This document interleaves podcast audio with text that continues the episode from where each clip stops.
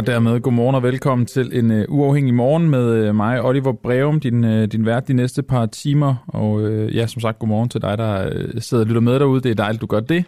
Vi har uh, to timer klar til dig med uh, ret mange spændende historier. Vi uh, lægger ud med en, en undersøgelse og en, uh, en afsløring, som vi er, uh, ja, som man bringer i dag, men også stadig er i gang med at arbejde på her på Den Uafhængige. Det handler om øh, Rasmus Prehn, og den her øh, ret famøse frokost, Socialdemokraten har, har haft, det har fyldt meget i, øh, i både medier og valgkampen, at, øh, at han netop på vores allesammens regning valgte at spise en frokost med en journalist. Det, der så er spørgsmålet nu, det er, hvem er den her journalist? Fordi i første omgang sætter han et øh, navn på kvitteringen, regningen, som ikke er rigtigt. Søren Wormslev. Det var ikke ham, der, øh, der spiste den her øh, frokost med, med Rasmus Prehn. Nu vil han så ikke fortælle, hvem vedkommende så var, den her journalist, det rent faktisk var. Og det vil han ikke, fordi Rasmus Prehn siger, at øh, hvis han fortæller, hvem det er, så bliver vedkommende fyret. Men så har vi tænkt her på den uafhængige, den frygt, den kan vi da godt øh, tage os af og fjerne fra, for Rasmus Prehn. Og derfor så har vi øh, hævet fat i så mange medier og mediehuse som overhovedet muligt for at høre, om øh, de rent faktisk vil fyre deres journalist hvis vedkommende er, er ham eller hende, som Rasmus Prehn har spist frokost med. Altså det, vi sådan set har spurgt om, det er alene det, at Rasmus Prehn siger navnet, betyder det, at han vil blive fyret. Vi har spurgt 27 medier og, og mediehuse, og indtil videre har vi fået svar fra 10 af dem, og alle har svaret, at alene det at spise en frokost med Rasmus Prehn, det vil ikke føre til en fyring. Jeg kan lige prøve at tage nogle af svarene. Nogle af dem øh, forklarer også, for eksempel Altingets chefredaktør Jakob Nielsen, at mødet i sig selv, nej, men hvis mødet helt hypotetisk handlede om, at journalisten øh, lovede ministeren særbehandling i valgkampen, så kunne det måske godt føre til, at vi måtte skille os af med den pågældende journalist for at beskytte mediets etik og troværdighed. Så der er altså det her lille men med, at øh, indholdet måske ikke har afgjort det, men alene det at mødes med ham, det vil ikke betyde en øh, fyring. Jeg har også talt med TV2 Fyn, der siger, helt generelt kan jeg svare, at ingen medarbejdere her risikerer at blive fyret, fordi de spiser med en anden. Heller ikke, hvis det er Dolly Parton, Donald Trump eller Anders And.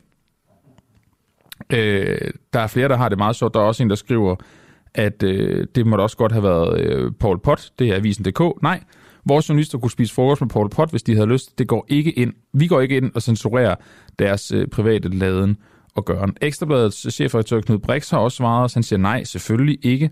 Øhm, og så har Radio 24 eller 24-7, det gamle Radio Loud, også svaret os, nemlig Simon Andersen. Hvad, hvad han har svaret, det vil jeg sådan set øh, tage med ham lige om lidt, for han er nemlig øh, på om, øh, om ikke så lang tid, hvor vi øh, dykker mere ned i, hvorfor det ikke er en fyring, som Rasmus Prehn ellers ville mene. Derudover så skal vi øh, bringe en ret spændende historie. Vi har en, om en halv times tid et eksklusivt interview med den dansk-ukrainske krigerstorm Balderson, der øh, advarer mod, at øh, penge er sendt fra Danmark til at støtte soldaterne i Ukraine, i stedet for at bidrage, i stedet bidrager, altså de penge, der skulle gå til krigen og krigerne, i stedet bidrager til korruption i landet.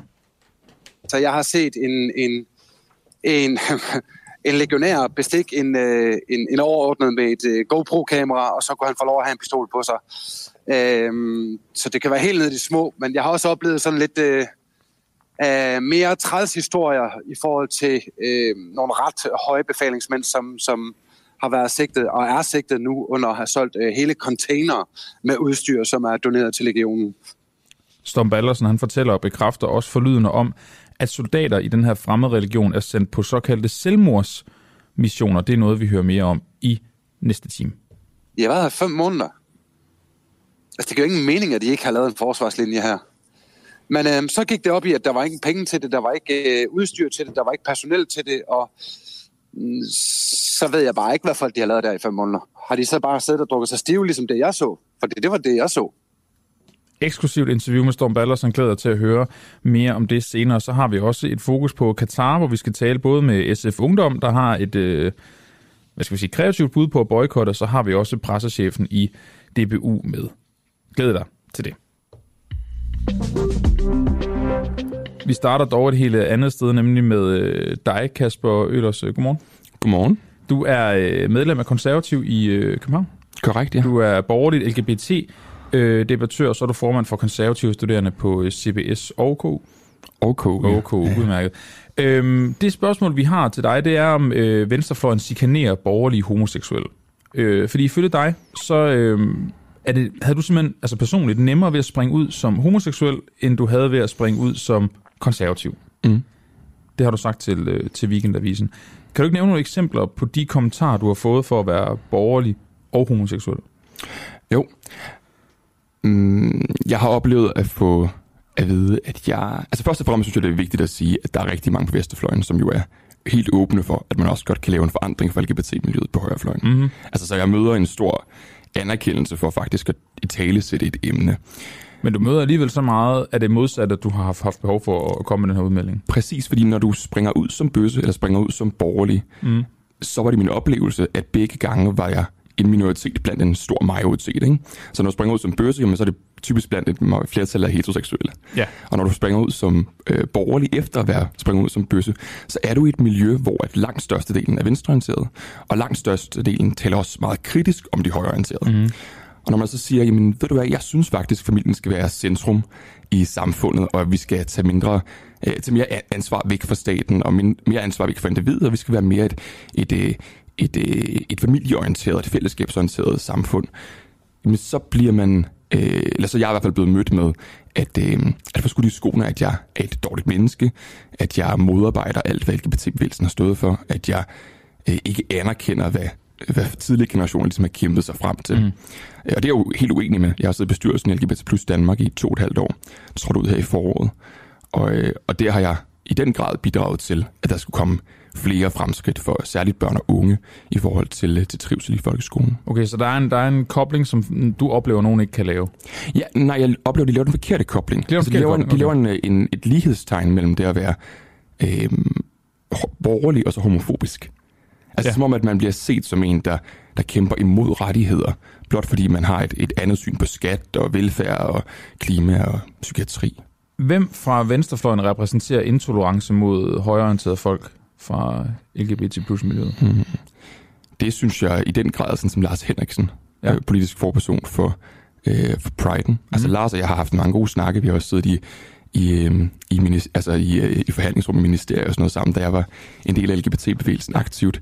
Så vi, vi kender hinanden rigtig godt, men jeg synes jo, at hans tale på Pride'en her i august i år, den viser ret meget, at han tager sin politisk, partipolitiske interesse med ind i LGBT-bevægelsen. For han har været folketingskandidat for Frie Grønne i Nordsjælland, samtidig med at være politisk talsperson for Pride'en, der burde være en samlende og bred organisation. Og der siger han nemlig, enten er I med os, eller også så er I imod os. Ja.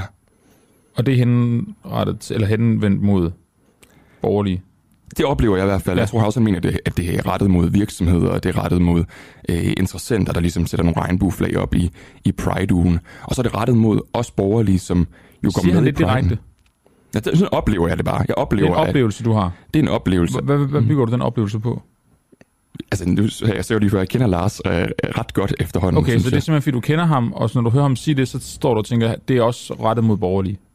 Mm, ja, altså så, så ved jeg jo, hvem han er. Uh, Mm. mm. en, en person, som helhjertet går ind i de sager, han kæmper for. Uh, jeg er bare uenig med den præmis, han kæmper på, for dem på. Okay. Men han siger ikke direkte borgerlige. Nej, nej, altså det gør han ikke i, det, i, i, i Nej. den tale der. Det synes jeg også ville være helt ud af ham, hvis han så gjorde. Nå, men ja, men du siger jo det helt ud af hampen. Også fordi du mener jo, at han indirekte siger, at det er også til borgerlige. Jeg tror, at Lars i den her tale, i tales, altså han, han, er, han sætter offentligt ord på den frustration, som jeg oplever, når jeg går i byen, Mm. mm. i nattelivet i København, når jeg deltager i LGBT-orienterede events, når øh, jeg møder nye, øh, nye personer her i København, der er en del af venstreorienterede Ja. miljøer, så oplever jeg faktisk en distance, der bliver trukket fra mig, øh, lige så snart man siger, "Mm, jeg er faktisk også aktiv i konservativ. Mm. Så er der sådan en, åh oh, nej, så er du nok en af dem der. Altså, og det er den oplevelse, som rigtig mange homoseksuelle, transpersoner osv. har oplevet igennem tiderne, og stadig oplever i dag, når de bliver distanceret fra det majoritetsmiljø, de øh, begår sig i. Ja. Derfor er det lighedstegn mellem de to spring ud episoder, og hvorfor det faktisk har været sværere at springe ud som borgerlig, fordi der er jo en bred accept ved at være bøsse i dag mm. Mhm. i Danmark, heldigvis. Øh, og den, sådan, den, øh, den, den distancering fra en, den, øh, det er jo en, der ofte er uitalesat. Det, øhm, det lyder lidt ligesom øh, den snak, der også er i USA med sorte, der stemmer på republikanere. Det er der også. Ja, ret, nogen, der har svært ved at gøre i hvert fald, og Ja. sige, turde sige højt, ikke? Eller borgerlige, der deltager i klimamarsen, som jeg også gjorde for et par uger Ja. siden, hvor man får at vide, øh, der kom altså 10-20 mennesker hen til mig, primært ældre, som sagde, altså pegede fingre og vidderligt sagde, hvad laver du her? Du okay. hører ikke til, altså, du er dig, der er problemet. Jeg kunne godt lige tænke mig at, at, at gå lidt nærmere ind til, hvorfor måske folk har den oplevelse. Fordi vi har i sidste uge fortalt, at der er KU'er, der er over at støtte Marco Rubio, Mm. som blandt andet er imod øh, homoseksuelle ægteskaber. Mm. Var det så en fejl, at KU'er gik derover? Nej, overhovedet ikke. Øh, Jeg Okay. synes ikke, du kan selv lige starte med det så. Jeg boet i Texas, Ja. ja. jeg har også boet i Singapore, og begge steder, der tror jeg, der er nogle ret store udfordringer for LGBT-miljøet. Øh, Det var øh, ulovligt at være homoseksuel i Singapore indtil for en måned siden. Mm. Og i Texas øh, og i USA, der er der jo øh, et de facto topartisystem, hvor i, at hvis du gerne vil et borgerligt projekt, øh, netop hvor at staten fylder lidt mindre, og hvor at vi øh, Så må man æde den, at der er nogle øh, kandidater, der er imod homoseksuelle. Så må man jo kæmpe den kamp internt i partiet. Altså, det er det samme som at sige... Jamen, det kan, to, det kan nogle KU'er vel ikke gøre. Nej, men, men de kan jo godt over for at lære om øh, demokratisk øh, partiførelse Mm. i, i et land, som jo har enormt stor betydning for Danmark, netop øh, USA. Men bidrager det ikke til fortællingen, at der er nogle K'er, der går over og støtter en kandidat, der offentligt er imod homoseksuelle? Nej, jeg synes, det, det bidrager faktisk til mit argument om, at der er en, øh, sådan en umiddelbart øh, polarisering, der bliver skabt af venstrefløjen, når de kritiserer KU for at tage det over. Fordi altså, jeg, jeg, jeg kunne også have ansøgt om at være med på den her rejse til Mm. Florida. Det gjorde jeg ikke. Øh, blandt andet, fordi jeg håbede på at komme i Folketinget. Øh, det gjorde jeg så heller ikke.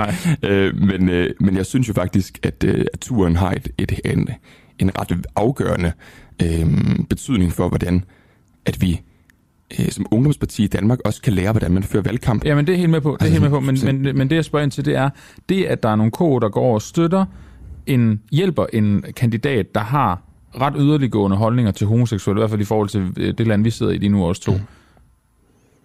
Er det ikke med til at præge det billede, der du netop siger, der er med, at man kan ikke være LGBT'er og borgerlig, når man tager over og støtter en sådan kandidat? Hvis man drager den, den, den, den slutning, at Jamen, det er ikke noget med at at gøre. Det handler om, at der bliver... Alene det faktum, at man støtter en kandidat, der er imod rettigheder for homoseksuelle. Mm, nej, det synes jeg ikke. Det synes du ikke bidrager til fortællingen om, at øh, det er svært at være borgerlig LGBT samtidig? Nej, fordi det, det forudsætter jo, at du laver den, den, den slutning, altså præcis, at du øh, bestemmer dig for, at fordi der er en republikaner, der i tale sætter, at han er imod øh, homoægteskaber, og også er ude at sige, at han jo faktisk ikke har noget imod, hvem folk, hvem folk de lever med, men han synes bare ikke, det skal være sådan, at de er gift sammen. Øh, jamen, så Men synes det, jeg faktisk, en synes sådan du sætter- kandidat vil du ikke støtte i Danmark eller på.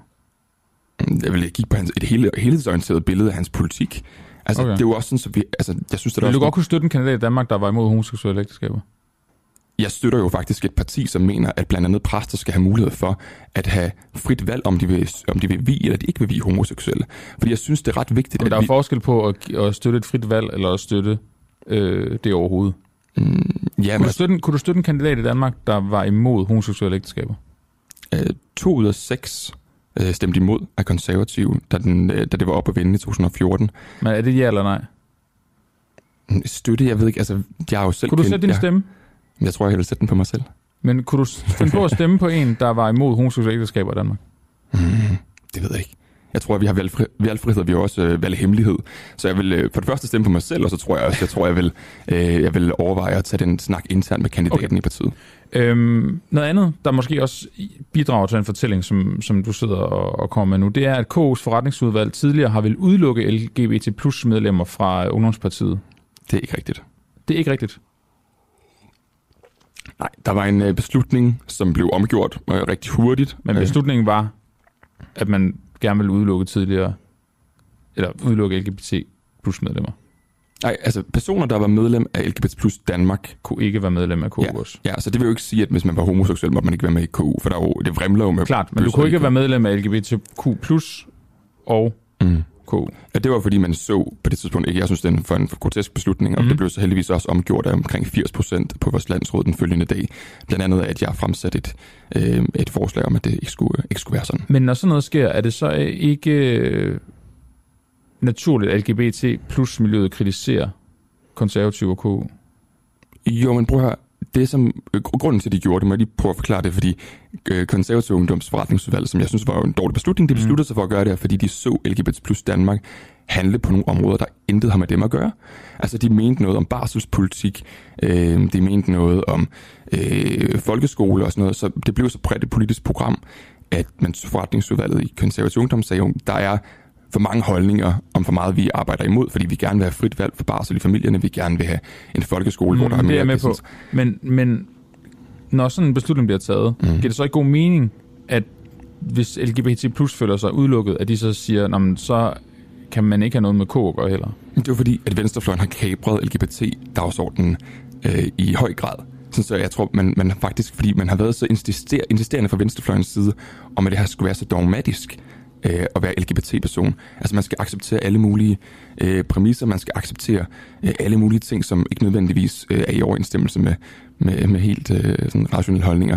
Så derfor så tror jeg, at man, altså det er et problem, der, hvor symptomer viser sig på begge sider. Venstrefløjen bliver enormt afvisende over for homoseksuelle øh, borgerlige, og højrefløjen, de trækker sig væk fra LGBT-bevægelsen, fordi man opfatter det som om, at man nærmest bliver overgrebet og skal mene alt muligt, man ikke kan stå for. Kasper Øhlers, det er en øh, spændende diskussion, det her, synes jeg. Øh, vi har desværre ikke mere tid. Det kan være, vi kan, vi kan tage den op igen en anden gang. Tak fordi du gad at komme ind. Tak for det. Altså medlem af Konservative i København og borgerlig LGBT-debattør og formand for konservative studerende, både på CBS og på KU.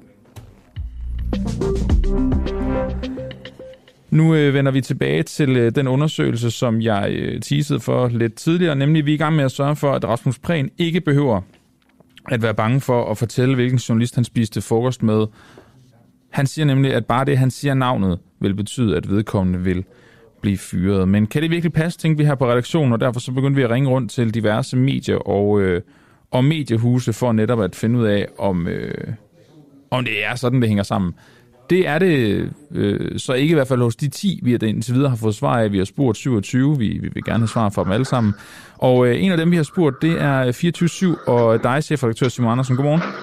Godmorgen. Vi vil jo gerne se, om den her frygt rent faktisk kan blive fjernet fra Rasmus Prehn i forhold til, om han skal bekymre sig for, at, at, at alene det, han siger, journalistens navn, vil betyde, at vedkommende vil blive fyret. Øhm, vil man blive fyret på 24-7, hvis man øh, finder ud af, at det er en journalist inden for jer, der har spist frokost med Rasmus Prehn? Nej, det vil han eller hun selvfølgelig ikke gøre. Hvorfor det? Nej. Hvorfor, øh, hvorfor ikke? Jamen, skulle man blive fyret, fordi man øh, spiser middag med en ledende politiker, en, øh, en minister, det vil der aldrig ske. Øh, så, så den frygt er jo fuldstændig irrationel. Den handler nok om, om noget andet. Men det kan selvfølgelig, selvfølgelig være, at det blev så pinligt, at man har spist med Rasmus Prehn, at det i sig selv er beskyttelsesværdigt. Det ved jeg ikke. Nej, okay. Øhm, så alene, man kan sige, at frokosten er ikke nok. Altså, kunne der være øh, andre forhold involveret i frokosten, der kunne betyde, at du ville blive nødt til at fyre vedkommende? Ej, det er meget, meget vanskeligt at forestille sig. Hvis man, hvis man skal gå sådan et skridt, så vil det jo kræve, at man som journalist nærmest er blevet bestukket, altså at man over øh, lang tid har modtaget gaver. Det kan være, det kan være middag, det kan også være noget andet for ligesom at øh, at skrive eller rapportere positivt om prægen, så ville det jo være tale om et loyalitetsbrud eller sådan et brud på, på fagets principper, som jo kunne føre hen i retning af en advarsel. Men, men, men, men det, det er jo meget, meget svært at forestille sig. Det ved jeg ikke, om der overhovedet i Danmark findes eksempler på, at journalister har lavet sig kan man sige, købe af frokoster til at, til at lave journalistik, der var uhederlig. Det, det, det er meget svært ved at forestille sig. Så, så øh, den frygt er, er meget ubegrundet. Okay, så det, der kan i hvert fald stå fast, at hvis det er en journalist fra 24-7, så kan Rasmus Prehn roligt sige det. Øhm, det kan han roligt, ja. Og det er, jo, det, det er jo sådan set fint nok. Øh, noget, man jo også kunne overveje, det er, hvorvidt om det kunne være en chefredaktør, og ikke nødvendigvis en, øh, en fodsoldat hos, øh, hos medierne, der har, der har spist frokost med, øh, med Rasmus Prehn. Det kan det da sagtens være. Det vil da, det, det, det vil da være helt naturligt, at en chefredaktør øh, spiser middag en gang imellem med politikere. Så skal man jo så sørge for at Øh, det kan jo godt være, at den ene betaler den ene gang, så skal den anden jo nok betale den anden, så der ikke opstår et eller andet afhængighedsforhold. Men, mm. men jeg kan ikke se noget galt i, at en chef eller en chefredaktør skulle, øh, skulle spise med en, med en minister. Er det dig, Simon Andersen? Nej, det er ikke mig. Det er ikke dig? Nej, du... jeg har desværre aldrig haft glæden af at være på italiensk restaurant med Rasmus Prehn. Nej. Men så han inviterer, så siger jeg straks ja. Ja, okay, men det tror jeg også, jeg vil gøre. Øhm, ved du, hvem det er? Nej. Du har ingen idé? Ingen anelse. Ingen anelse. Er det, øh, det diskuterede vi lidt her til morgen. Jeg synes jo, det er en utrolig spændende sag, fordi Rasmus Prehn har brugt dine og mine penge, og lytternes og alle andres på, på at afspise sig selv og den her, den her journalist. Øhm, men er, er det vigtigt at finde ud af? Ej, lige ved den del ikke vigtigt. Altså, jeg, jeg kan ikke, jeg kan ikke have ondt i bagdelen af, at en minister varetager øh, sine forpligtelser ved også at... Øh, øh, kan man sige, spise middag med journalister eller chefer indimellem. Altså, øh, politikere laver jo ikke andet end at varetage deres interesse. Forleden kritiserede ombudsmanden, at, øh, at embedsmænd i Klimaministeriet i 30 procent af tilfældene har hjulpet Dan Jørgensen med at få hans personlige profilering på sociale medier til at fungere. Øh, og, øh, og, og på den måde bruger skatteyderne jo utrolig mange penge på i forvejen at få ministre til at se bedst muligt ud, også ved ansættelse af rådgiver, presrådgiver, kommunikationseksperter, somi filmer og hvad ved jeg. Og interessevaretagelse øh, kan jo sagtens foregå over en middag, og det kan jo være dybt seriøst, hvis der, hvis der er øh, altså øh, hvis, hvis der er vigtige politiske spørgsmål. Altså for eksempel på landbrugsområdet, der siger der er journalister, der bliver ved med at skrive, at øh, det er fuldstændig forfærdeligt, at vi skal have have klimareduktioner osv., så videre, så var det den ikke unaturligt i min verden, at øh, Rasmus Prehn eller en anden minister sagde, ved du, skal vi ikke lige gå ud og, og, og drikke glas rødvin, skal jeg prøve at forklare dig, hvordan jeg ser på det. Altså, det, det synes jeg er fuldstændig legitimt. Det der er problemet her er jo, at han jo tydeligvis har skrevet et forkert navn på en et bilag, nemlig Søren Wormslev fra DR Nordjylland. Øh, og, og han hævder så, at det var en øh, en meget beklagelig hjernetorsk, øh, øh, der gjorde, at, at, at, at, øh, at han lige præcis kom til at skrive Søren Wormslevs øh, navn på. Og mere ondsindede mennesker ville jo nok frygte, at det var en bevidst handling for at skjule, hvem han i virkeligheden viste med. Men det ved vi jo ikke en, en dyt om. Men, men det har klart offentlighedens interesse. Men at en minister øh, i ny og næ spiser frokost øh, med øh, en politiker, eller med en journalist, det, ja. det, det, ja, det, det, det er i min verden fuldstændig legitimt. Jamen, det, det er jeg enig med dig Men jeg, nu, øh, nu, nu vil vi gerne have det frem også her på Den Uafhængige, fordi nu, øh, nu tænker vi, nu har vi hørt nok om, øh, om det her, og det er jo som sagt en frokost, vi alle sammen har, har betalt for, så synes jeg faktisk, det er okay at vide, hvem det er, vi har bespist. Det, det er, det, det er klart skægt, fordi det, der jo er sagens kerne, det er jo ikke Øh, det er jo, om det var en privat middag, der blev finansieret af det offentlige, og så Præcis. var det en eller anden form for for venskabsaften eller en date eller lignende, fordi det vil jo selvfølgelig være kritisabelt, hvis man, hvis man først inviterer øh, en, en kvinde på middag, og så lader staten betale, og så skjuler det bagefter. Mm. Det, det, det er da klart legitimt. Men indtil videre må jeg jo lægge til grund, at det er en journalist, og, og så må så må, må vi jo lede efter, efter den pågældende. Øh, men jeg ved ikke, hvor man, hvor man skal lede henne. Jamen, vi starter i hvert fald med at udelukke, at øh, vedkommende kan blive fyret. Så kan det være, at Rasmus Prehn, han tør Ja, det er da, det er da, det er da, det er et sted at starte. Simon Andersen, tak fordi du var med her til morgen og sætte ord på, hvorfor at man ikke bliver fyret hos 24 hvis man er den journalist, der har spist frokost med Rasmus Prehn. God dag. Ja, god morgen. Hej. Hej.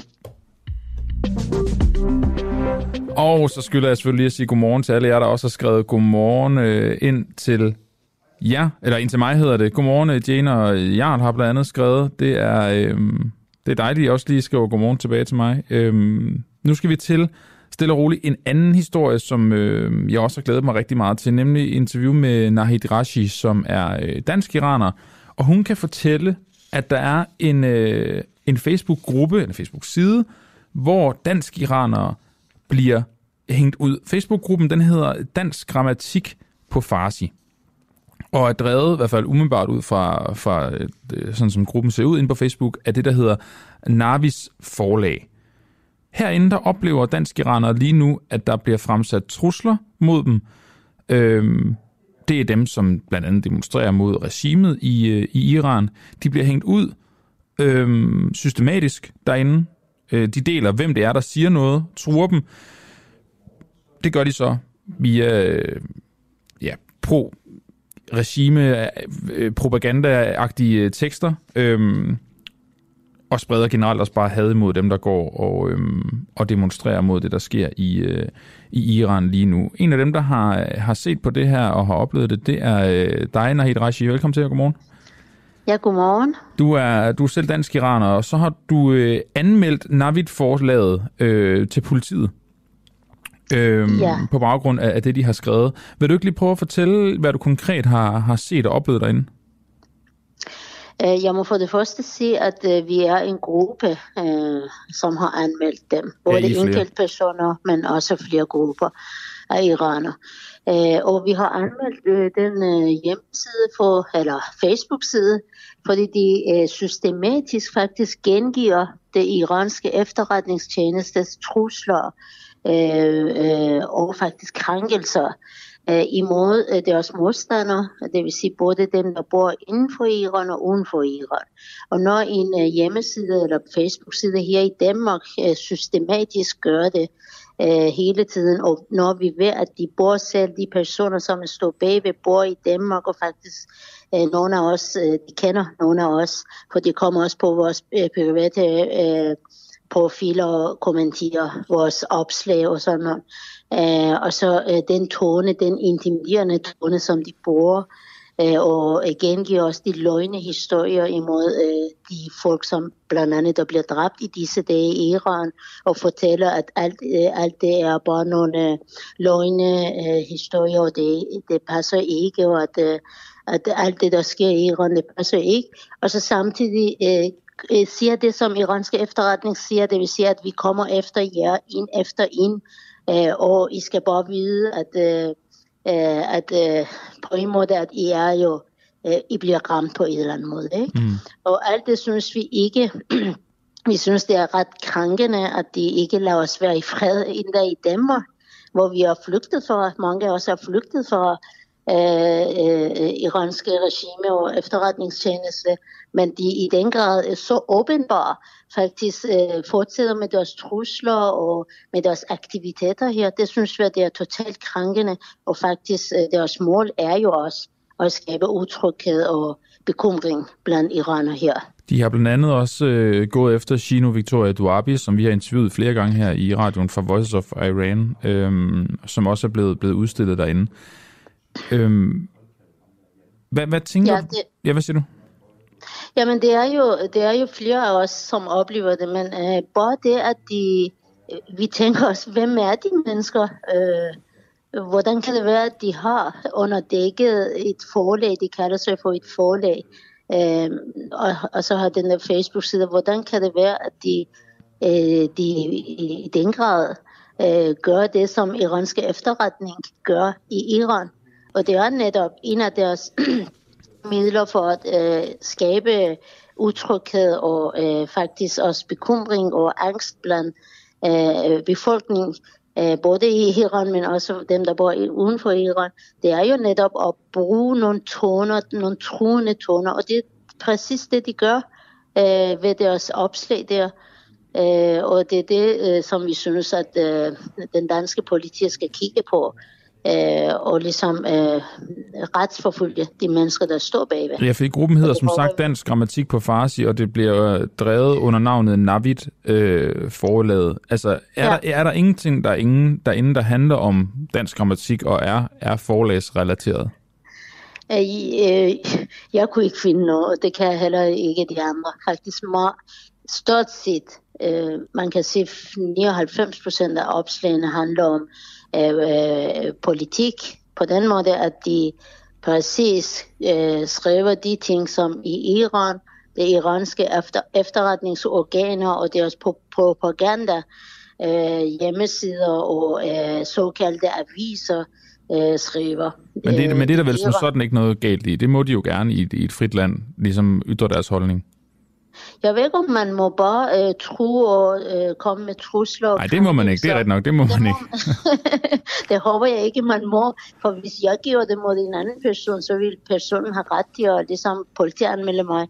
Og det synes jeg på samme måde, det er det, vi gør også her. At de faktisk øh, krænker og øh, truer os modstandere af regimet i Iran. Og det formålet er jo at for det første, at øh, som sagt skabe øh, utryghed blandt Iran, exit-iraner her, øh, så nogle af dem holder sig væk fra for eksempel vores støttedemonstrationer, og så nogle som os, som er aktive og går forud og arrangerer demonstrationer og sådan noget, at de kan lukke munden på os og få os til at ligesom øh, lade være. Ja, fordi øh, det, det er deres formål. Nej, det, det kunne jeg godt tænke mig at spørge dig om nu, Nahid Rashi, øh, fordi har du en oplevelse af, at der er... Øh, hvad skal man sige, handling bag ordene? Altså, går du rundt og er bange for, at de fører nogle af de her trusler øh, ud i livet, eller, eller har du en oplevelse af, at det udelukkende er for at skræmme jer til at ikke at demonstrere og til at tige stille i debatten? Nej, det er slet ikke kun trusler. Jeg vil ikke sige, at lige nu er det en trussel mod min mit liv, men øh, vi skal tage det alvorligt, mm. fordi det iranske efterretningstjeneste har sine aktiviteter, også terrorhandlinger eller øh, terrorplaner uden for Iran, og det er ikke første gang, der er sket mange gange øh, hvor de går efter deres modstandere, og øh, faktisk øh, også i forbindelse med de sidste øh, ting, der sker i Iran, hvor mange af os uden for Iran også prøver at vise vores støtte eller samle støtte for, hos øh, befolkningerne i de lande, hvor vi bor. Øh, øh, vi, øh, der, der er også sket noget, for eksempel i Tyskland, øh, så sent som den 30. oktober, der var nogle iraner, der havde slået telt foran den iranske ambassade i Berlin, øh, som protest mod øh, de forfærdeligheder, der sker i Iran.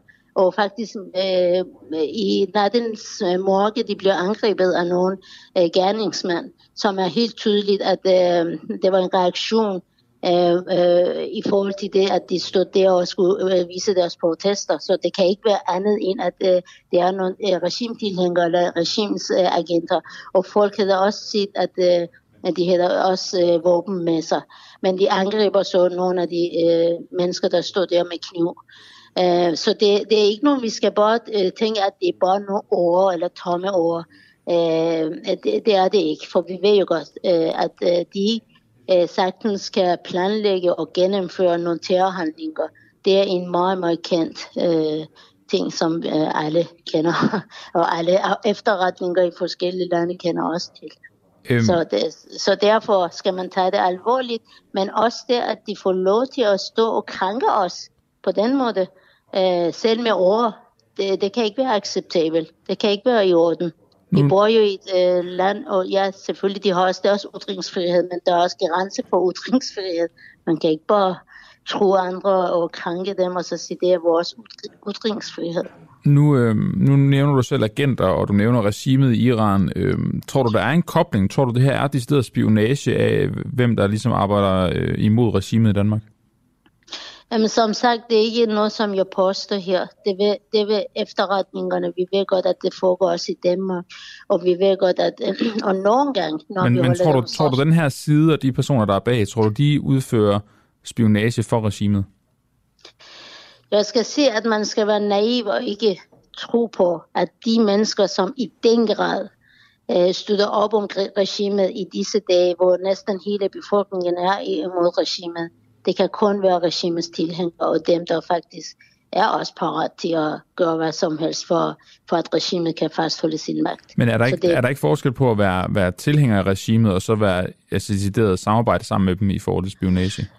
Det er derfor, vi, vi skal ikke selv dømme nogle mennesker, og derfor vi politianmelder mm. øh, de mennesker, som vi øh, tror, at øh, de ikke alene skriver noget, men også måske gør noget. Men det, bare, alene de ord, som de bruger, de, den måde, de skriver, og den øh, troende tone, som de anvender, synes vi, der er grund til at forfølge dem. Men om de er præcis agenter, eller hvor meget de laver andet. Det, det er ikke vores opgave at gøre det. Vi anmelder dem, og det er vores formodning, at de ikke kun bruger over, for det er det, der, øh, det, det, er det, som vi ved i forhold til mange andre tilfælde af øh, deres aktiviteter i, øh, uden for Iran i forskellige lande, at det er ikke alene trusler med ord. Ofte de også laver nogle spionage blandt iranere, med det formål at finde ud af, hvad der foregår, og hvordan de kan øh, lukke munden på dem, der er mest aktive. Og vi vil også indgang imellem det fører til terrorhandlinger. Det er ikke noget, som øh, er ukendt for nogen. Det er har, det, der sker. Har I og hørt derfor, fra, fra politiet endnu, øh, Nahid Rashi? Øh, vi har nu fået en bekræftelse på, at vores anmeldelser er blevet modtaget, at øh, de vil og da vi, vi stod der og leverede det, de, de, de mente også, at de skulle selvfølgelig tage det alvorligt. Men om øh, hvor meget inden for de rammer, de har, og de lov og regler, der er, hvad de kan øh, komme frem til, det, det vil vi jo selvfølgelig ikke noget Men øh, vi håber meget på, at de kigger alvorligt på sagen. Og vi ved jo godt, at nogle gange det kan have alvorlige konsekvenser. Nej, et uh, Rashid, tak fordi du var med her til morgen. Jeg håber, vi kan aftale, at når du hører uh, fra politiet, hvad de, hvad de ligesom ender med at gøre ved det, ja. så, uh, så må du meget gerne skrive til os igen, så kan vi, uh, så kan vi tage en snak på, på baggrund af det også, ikke? Jo, det skal jeg nok love. det er godt. God okay. mandag. Godt, i lige måde. Hej, hej, hej. Og fra Iran, så skal vi til uh, Ukraine, fordi Ukraine-kriger Storm Ballersen, han advarer mod, at Ukraine-donationer bidrager til korruption. Det er et eksklusivt, eksklusivt interview, som vi nu kan bringe her på den uafhængige. Den dansk-ukrainske øh, kriger Storm Ballersen, han løfter eksklusivt over for den uafhængige sløret for oplevelser, hvor han har været vidne til korruption i stor stil blandt for eksempel højtstående befalingsmænd i den her fremmede legion. I august måned der beskrev det ukrainske medie The Kiev Independent, hvordan lederne i den internationale legion af fremmedkrigere i Ukraine blev beskyldt for at sende deres soldater ud på 20-togter og selvmordsmissioner. Historien var baseret på samtaler med soldater fra legionen. Storm Ballerson han rejste i begyndelsen af marts til Ukraine, noget vi øh, kunne fortælle som de første her på den uafhængige øvrigt, for at øh, kæmpe mod øh, russerne, og, øh, og i forlængelse af The Kiev Independence historie, så fortæller Storm nu om hans egne oplevelser af legionen, hvor han mener, at der hersker store problemer.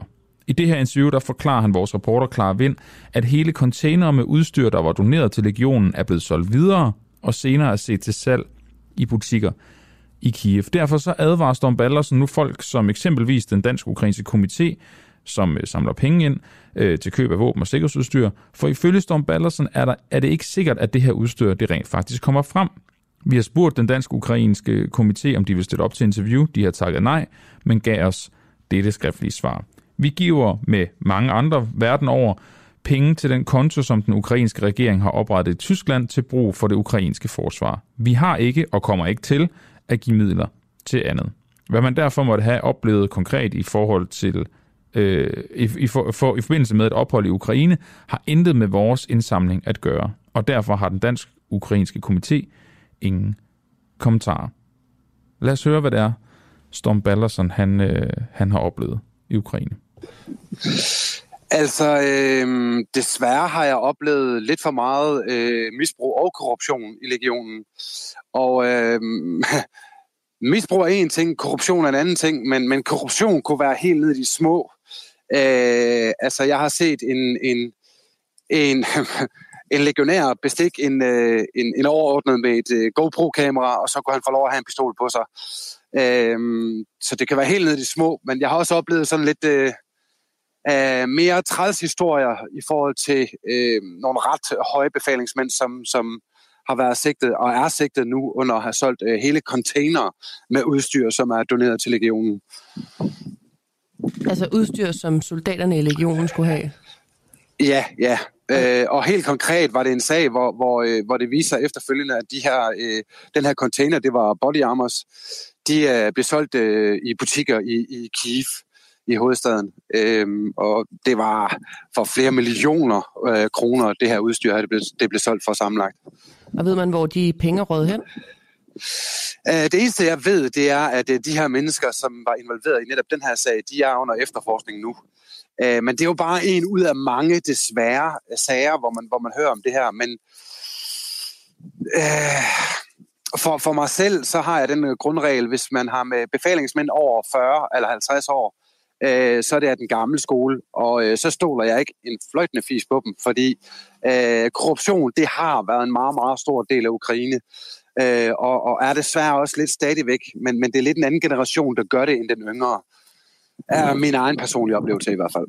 Og, og for eksempel, lad os sige, den her sag, var det noget, der var kendt blandt flere i legionen, at det var sket?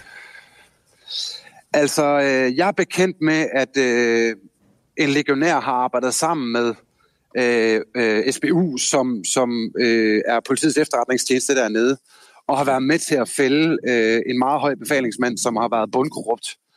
Og, øh, og det var rigtig flot arbejde af ham. Nu vil jeg ikke sige, hvem det er, men, men det er rigtig flot arbejde, det han har lavet. Men det betød så også efterfølgende, at han var nødt til at rejse hjem, fordi øh, hvis du arbejder sammen med, med politiets efterretningstjeneste dernede, så er du færdig som soldat efterfølgende, fordi så er det simpelthen for farligt for dig. Øh, øh, at, at være i militæret dernede, desværre. Jeg tænker også lidt på, sådan, hvilken stemning det skaber hos soldaterne øh, at opleve de her ting. Uh, jeg tror rigtig mange, de forsøger at holde fokus på det, de skal. Det er i hvert fald det, jeg selv har oplevet, og, og alt for mange gider ikke rigtig bruge så meget tid på at snakke om det. Øh, fordi det er klart, langt de fleste, som er dernede, de ønsker jo at, at komme ud og lave det arbejde, som de tager ned for at lave. Øh, Øhm, men der er også nogen, der har taget et meget stort ansvar på sig som frivillige soldater, og virkelig gået, gået i makronerne på nogle af de her mennesker. Øh, jeg kan komme med et godt eksempel på en, en, en dansk soldat, som, som, var, øh, som var gået i klingen på, på en, nogle befalingsmænd i, i Ukraine, og øh, ham endte de med at falsk og beskylde for at være være russisk øh, agent, og, og simpelthen øh, kylde ham ud med rør og albuer for legionen af. Og, og det var egentlig ikke engang på grund af korruption, at det her det var sket. Det var faktisk bare på grund af, at, at den her danske soldat, han ønskede at ændre på nogle af forholdene for de legionærer, der var der. Så... Og så vælger man simpelthen bare at være ulækker og så beskylde en for, for, for, for at være russisk spion. Det, det er mig simpelthen fuldstændig ubegribeligt, det kan ske. Så det skal jeg bare lige forstå. Altså, det er en dansk soldat, som der var nogen, der havde et horn i siden på, fordi han ønskede at ja. forbedre tingene til det bedre, og så anklager de ham for ja. at være russisk spion. Ja, det er korrekt. Og hvad er det, det for en konsekvens, altså, er, når man bliver anklaget for, for eksempel, som jo nok kan åh, være det værste? Det kan være, det kan være fatalt. Altså, det, det kan jo, ja, men altså, det kan jo være helt fatalt i det her tilfælde. Øh, det var det så heldigvis ikke i det her tilfælde, og det, det havde en, en lidt bedre udgang, end det så ud til, til at starte med. Øh, men desværre har jeg været i forbindelse med mange, som har haft nogle, nogle af de samme oplevelser. Øh, jeg har lige snakket med en, amerikansk elitesoldat for nylig, som sendte mig øh, hans oplysninger på hans øh, øh pårørende og ting og sager, så skulle ske ham noget, når han tog tilbage til Ukraine igen, fordi han havde fået at vide, øh, at han var øh, blevet beskyldt for at have lækket øh, oplysninger til, øh, til Rusland, øh, efter han havde været dernede første gang. Og øh, han valgte så at tage derned igen. Det giver ham det, han står også til at gøre. Og tage derned igen. Og simpelthen tage sin computer, sin telefon med, og tage lige direkte hen på, øh, på SBU's hovedkontor og give, give dem hans øh, telefon og hans bærbare computer, så de kan gå det hele efter og sige, bror, jeg har ikke noget skjul, jeg har ikke lækket nogen oplysninger til nogen som helst. Øh, men det er sådan nogle ting, sådan nogle problematikker, som, som, som også er en del af at være frivillig soldat i Ukraine, desværre. Altså, jeg kunne måske godt tænke mig, at øh, alle de her lande her, som, som donerer til Ukraine, at de begynder at lave noget kontrol med, hvor alle de ting her, de kommer hen, som, som de donerer derned til. Øhm, fordi jeg synes bare ikke helt, at det billede af alt det, jeg ser, der har været blevet doneret der til, og alle de her mange millioner, jeg har lidt svært ved at se, hvor det hele det kommer hen, for at være ærlig. Så jeg kunne måske godt ønske mig fra, fra blandt andet Danmark og andre lande, at de begyndte måske at lave lidt mere kontrol med, hvor der ting kommer hen. Ja, fordi der er jo flere, der er jo øh, både... Øh, Øh hvad kan man sige, Danish Foreign Legion, der har, men der er også den dansk-ukrainske komité, der jo har øh, sendt øh, millioner af der millioner afsted ja. til Ukraine. Ja. Der burde være mere mm. øh, opsyn med, hvad de penge bliver brugt på. Absolut, det mener jeg. Øh, og, og den eneste grund til, at jeg siger det, det er ikke fordi, at, at, at, at øh, alle skal mistænkeliggøres. Altså, jeg vil bare gerne være sikker på, at det her udstyr og de her øh, ting, de kommer ud til de soldater, som har, har rigtigt behov for det. Øh, for om ikke andet, så er det mine tidligere kollegaer i Ukraine, som har allermest behov for det her udstyr. Og det vigtigste er bare, at det kommer frem til dem. Øhm, så er jeg sådan set ligeglad med alt andet korruption, og det, det, må, det der er andre myndigheder, der må tage sig af det er vigtigt, at bare det kommer frem. Og en ting er den korruption, som Storm Battlerson fortæller om her. Noget andet er de missioner, de bliver sendt ud på, som øh, ja, simpelthen kan blive kaldt selvmordsmissioner. Øh, det, det gør Storm Battlerson i hvert fald selv. Det, øh, det hører vi mere om om en, øh, om en lille times tid. Lige om lidt har jeg Alexander Blaunsfeldt med. Han er landsformand i SF Ungdom og øh, har øh, arrangeret en, øh, en kampagne eller et opgør med, øh, med VM i Katar. Det skal vi tale videre om lige om lidt. Men inden da, så vil jeg godt lige komme med øh, en tak til jer, der ser med på Facebook og lytter med på appen, og, og også kommentere på det, vi laver. Det er vi velkommen til at gøre, øh, hvis I har spørgsmål, eller hvis I har ja, kommentarer til interviews, eller hvad det kan være. Vi er, vi er så glade for, at I gider at gøre det. Man kan gøre det i vores kommentarfelt på Facebook. Man kan også skrive mig en sms. Man øh, skriver D-U-A-H laver mellemrum, og så sender man øh, ellers bare sin besked afsted til 1245. Man kan også øh, blive medlem via sms'en, så skriver du bare UA for at få en øh, medlemsbesked og sender den afsted til 1245. Man kan også gå ind på vores hjemmeside, duah.dk og, øh, og blive medlem derinde. Det koster 59 kroner om måneden. Og så har jeg også lige lyst til at sige her til allersidst, at øh, hvis du har lyst til at blive frivillig så er det også noget, du kan blive her på redaktionen. Vi er jo en, en lille redaktion af ildsjæle og, og dygtige kritiske journalister, og vi har øh, brug for al den hjælp, vi kan få. Derfor så øh, vil vi altid gerne have frivillige, der har mulighed for at komme ind og hjælpe os og øh, være journalister, inden hos os lave og lære at lave vores øh, kritiske journalistik. Hvis man øh, har mod på det og har mulighed for, skal lige siges ret vigtigt, at være på vores kontor her i, øh, på Nørrebro i, i København, jamen så kan man sende en mail til abi denuafhængige.dk Og uafhængige, det er så ikke med A, men A, E, når man skriver det. Der er også andre kontaktoplysninger inde på hjemmesiden, hvis det skulle være det. Hjælper det migrantarbejderne at slukke for sit fjernsyn under VM? En række ungdomspartier de opfordrer danske tv-serier til at slukke for tv'et i det 65. minut under Danmarks kampe til VM i fodbold, der jo som sagt finder sted i Katar og starter, eller begynder lige om lidt. De skriver, vi opfordrer til, at man slukker for tv'et i øh, kampenes, altså alle samtlige kampene, øh, 65. Minut og et minut frem, i solidaritet med de 6.500 migrantarbejdere, der har mistet livet. Godmorgen, Alexander Blaunsfeldt, landsformand i SF Ungdom. Godmorgen. Øh, en af, en af dem, der står bag den her kampagne. Hvem hjælper det konkret at slukke for tv'et? Jeg tror altså, der er jo ikke som sådan mere, man kan gøre i forhold til at hjælpe øh, de migrantarbejdere, men grundlæggende så handler det jo om at vise, at der ikke er opbakning til den her måde at tænke fodbold på, hvor penge kommer langt over menneskeliv. Så det er, det er rent symbolsk? Jamen altså, jeg tror, vi har jo gjort, hvad man, gjort, hvad man overhovedet kan, øh, inden VM gik i gang. Vi har holdt store demonstrationer, vi har presset på på sociale medier, men øh, nu bliver det afholdt. Øh, det kan vi som sådan ikke stoppe og øh, så bliver vi jo nødt til at gøre, hvad man kan for at vise, at der i hvert fald ikke er opbakning til det her. Så og derfor er det jo også nødvendigt at, at vise det igennem at, at slukke tv'et, fordi det simpelthen er det sidste, vi kan gøre. Så i forhold til at hjælpe de migrantarbejdere, som øh, I demonstrerer imod, så er det ligegyldigt, om I ser hele kampen, eller I dropper det der 65. minut? Nej, men jeg synes faktisk, altså jeg synes, det er vigtigt sådan at sende til, til, til de tv-selskaber, som, som også gør det. Altså det handler jo også om, at, hvad kan man sige, at de skal have lavere seertal, øh, sådan at de ikke kan, kan få den samme mængde profit øh, på, altså over de her fodboldkampe. Øh, det er jo også en del af det. Altså man kan sige, nej, der er jo ikke nogen, der kan, der, der kan bringe nogen tilbage ved det her, men, men til gengæld kan vi jo så vise, både igennem seertallene og i den profit, de tjener på det, at der ikke er opbakning til det her i befolkningen. Ved du, om man kan se på seertallene, at folk slukker i et minut? Øh, nej, det er jeg ikke sådan, sådan teknisk klar over, men jeg håber da også, at folk vil, vil, vil slukke resten af tiden øh, i fodboldkampen. Jeg tror i hvert fald, altså personligt Hvorfor kommer jeg ikke til at se nogle af kampene. Hvad? Hvis du, hvis du håber på, at folk slet ikke ser kampene, hvorfor er det så ikke det, kampagnen handler om, og ikke bare et minut? Fordi jeg tror, det altså, slet ikke at se kampene, det tror jeg også er rimelig svært at få folk til. Altså, det handler jo også om, at det skal være noget, som øh, rigtig, rigtig mange gør øh, så når man tydeligvis kan se det på seertallene. Jeg tror, hvis man bare sagde til folk, at de skulle boykotte kampen, så tror jeg, der var rigtig mange, der tænkte, men jeg vil egentlig hellere bare se fodboldkampen. Men ved du, om man kan se på seertallene, at man slukker et minut? Det vil jeg da mene, man kunne. Det vil du det mene, ved jeg i hvert fald, altså. Nu, nu, nu, nu er jeg selv øh, Esbjerg FB-fan, og der havde vi jo en, øh, en større, hvad kan man sige, øh, aktion, eller hvad man kan kalde det, imod, øh, imod de ejere, som, som overtog Esbjerg FB øhm, hvor, hvor man kan sige, at man både skulle, skulle slukke for tv'et, og fansene udgik efter det, efter det 24. minut i protest mod vores ejere, og det kunne man i hvert fald se. Ja, det er men det er tydeligt at se, at man, man forlader et stadion, men, jeg, men jeg, som jeg forstår det, så kan jeg høre på dig, du ved ikke, om man rent faktisk kan aflæse hos tv-selskaberne, at der er nogen, der slukker i et minut.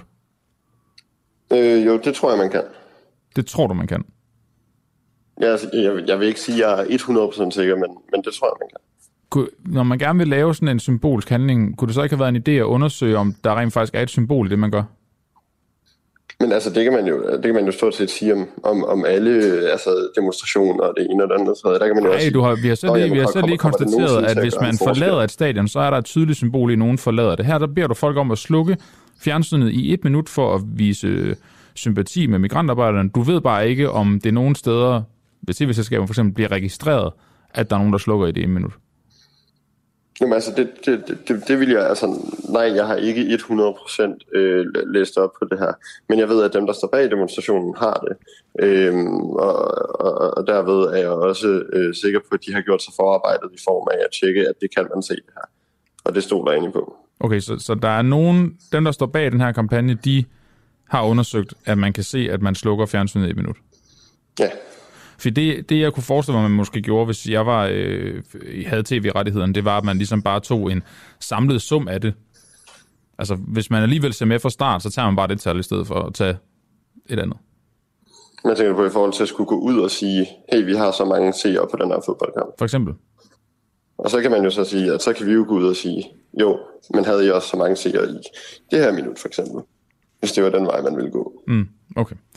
Øhm, I skriver blandt andet, at øh, det er for i solidaritet med de 6.500 migrantarbejdere, der har mistet livet. Hvor mange migrantarbejdere er døde i Katar? Af af de opgørelser, jeg har set, så er det 6.500 i forløbet med at bygge stadions. At, okay, du mener, det er, altså det er 6.500, der er døde i forbindelse med stadions? Det er i hvert fald de, altså de tal, jeg har set på det. Ifølge FN's internationale arbejdsorganisation ILO i november sidste år, så siger de, at The Guardian havde medregnet samtlige dødsfald blandt gæstearbejdere i Katar i perioden. Både arbejdsrelaterede dødsfald, som intet havde med landets VM-forberedelser at gøre, og dødsfaldene, som slet ikke var arbejdsrelateret. Hvad vil du så mene tal der? Det ved jeg ikke. Det er ikke det, Fordi- altså, det har jeg ikke noget på, altså- men jeg vil godt, jeg vil godt tænke mig at høre dig, om du mener, der er 6.500, der er døde. Ja, nu, nu, nu er jeg lige fundet tallene frem igen, og det, øh, og det er de tal, som jeg kan se på det. Hvor er de tal fra? For eksempel herinde er der fra Amnesty, så er der på BBC, og så... Øh, og derudover så er der også en artikel fra, fra The Guardian. Jeg gætter på, at de henviser til The Guardian, ligesom, ligesom FN også gør, der netop siger, at der er medregnet samtlige dødsfald blandt gæstearbejdere i Katar i perioden, både arbejdsrelaterede dødsfald, som intet havde med landets VM-forberedelse at gøre, og også dødsfald, som slet ikke var arbejdsrelaterede. Men jeg tror også, altså sådan u- udover, øhm, altså udover at, at, at det er i, i forbindelse med, at, at stadion bliver bygget, så handler det jo også om, at man holder det i et land, som grundlæggende respekterer menneskerettigheder og arbejdsrettigheder så lidt. Altså det, det, det handler jo også grundlæggende om, at man har valgt at holde VM på basis af den præmis, at vi kan tjene en masse penge. Altså man ved jo, at FIFA er blevet bestukket på grund af det her. Så vælger man at afholde det i et land, hvor, hvor menneskerettighederne placeres så lavt, og hvor arbejdsrettigheder placeres så lavt. Og det er jo også en af grundene til, altså en af grundene til at vi er kritiske overfor det. Vi gør det jo ikke kun, fordi folk er døde øh, igennem stadionsbyggeri.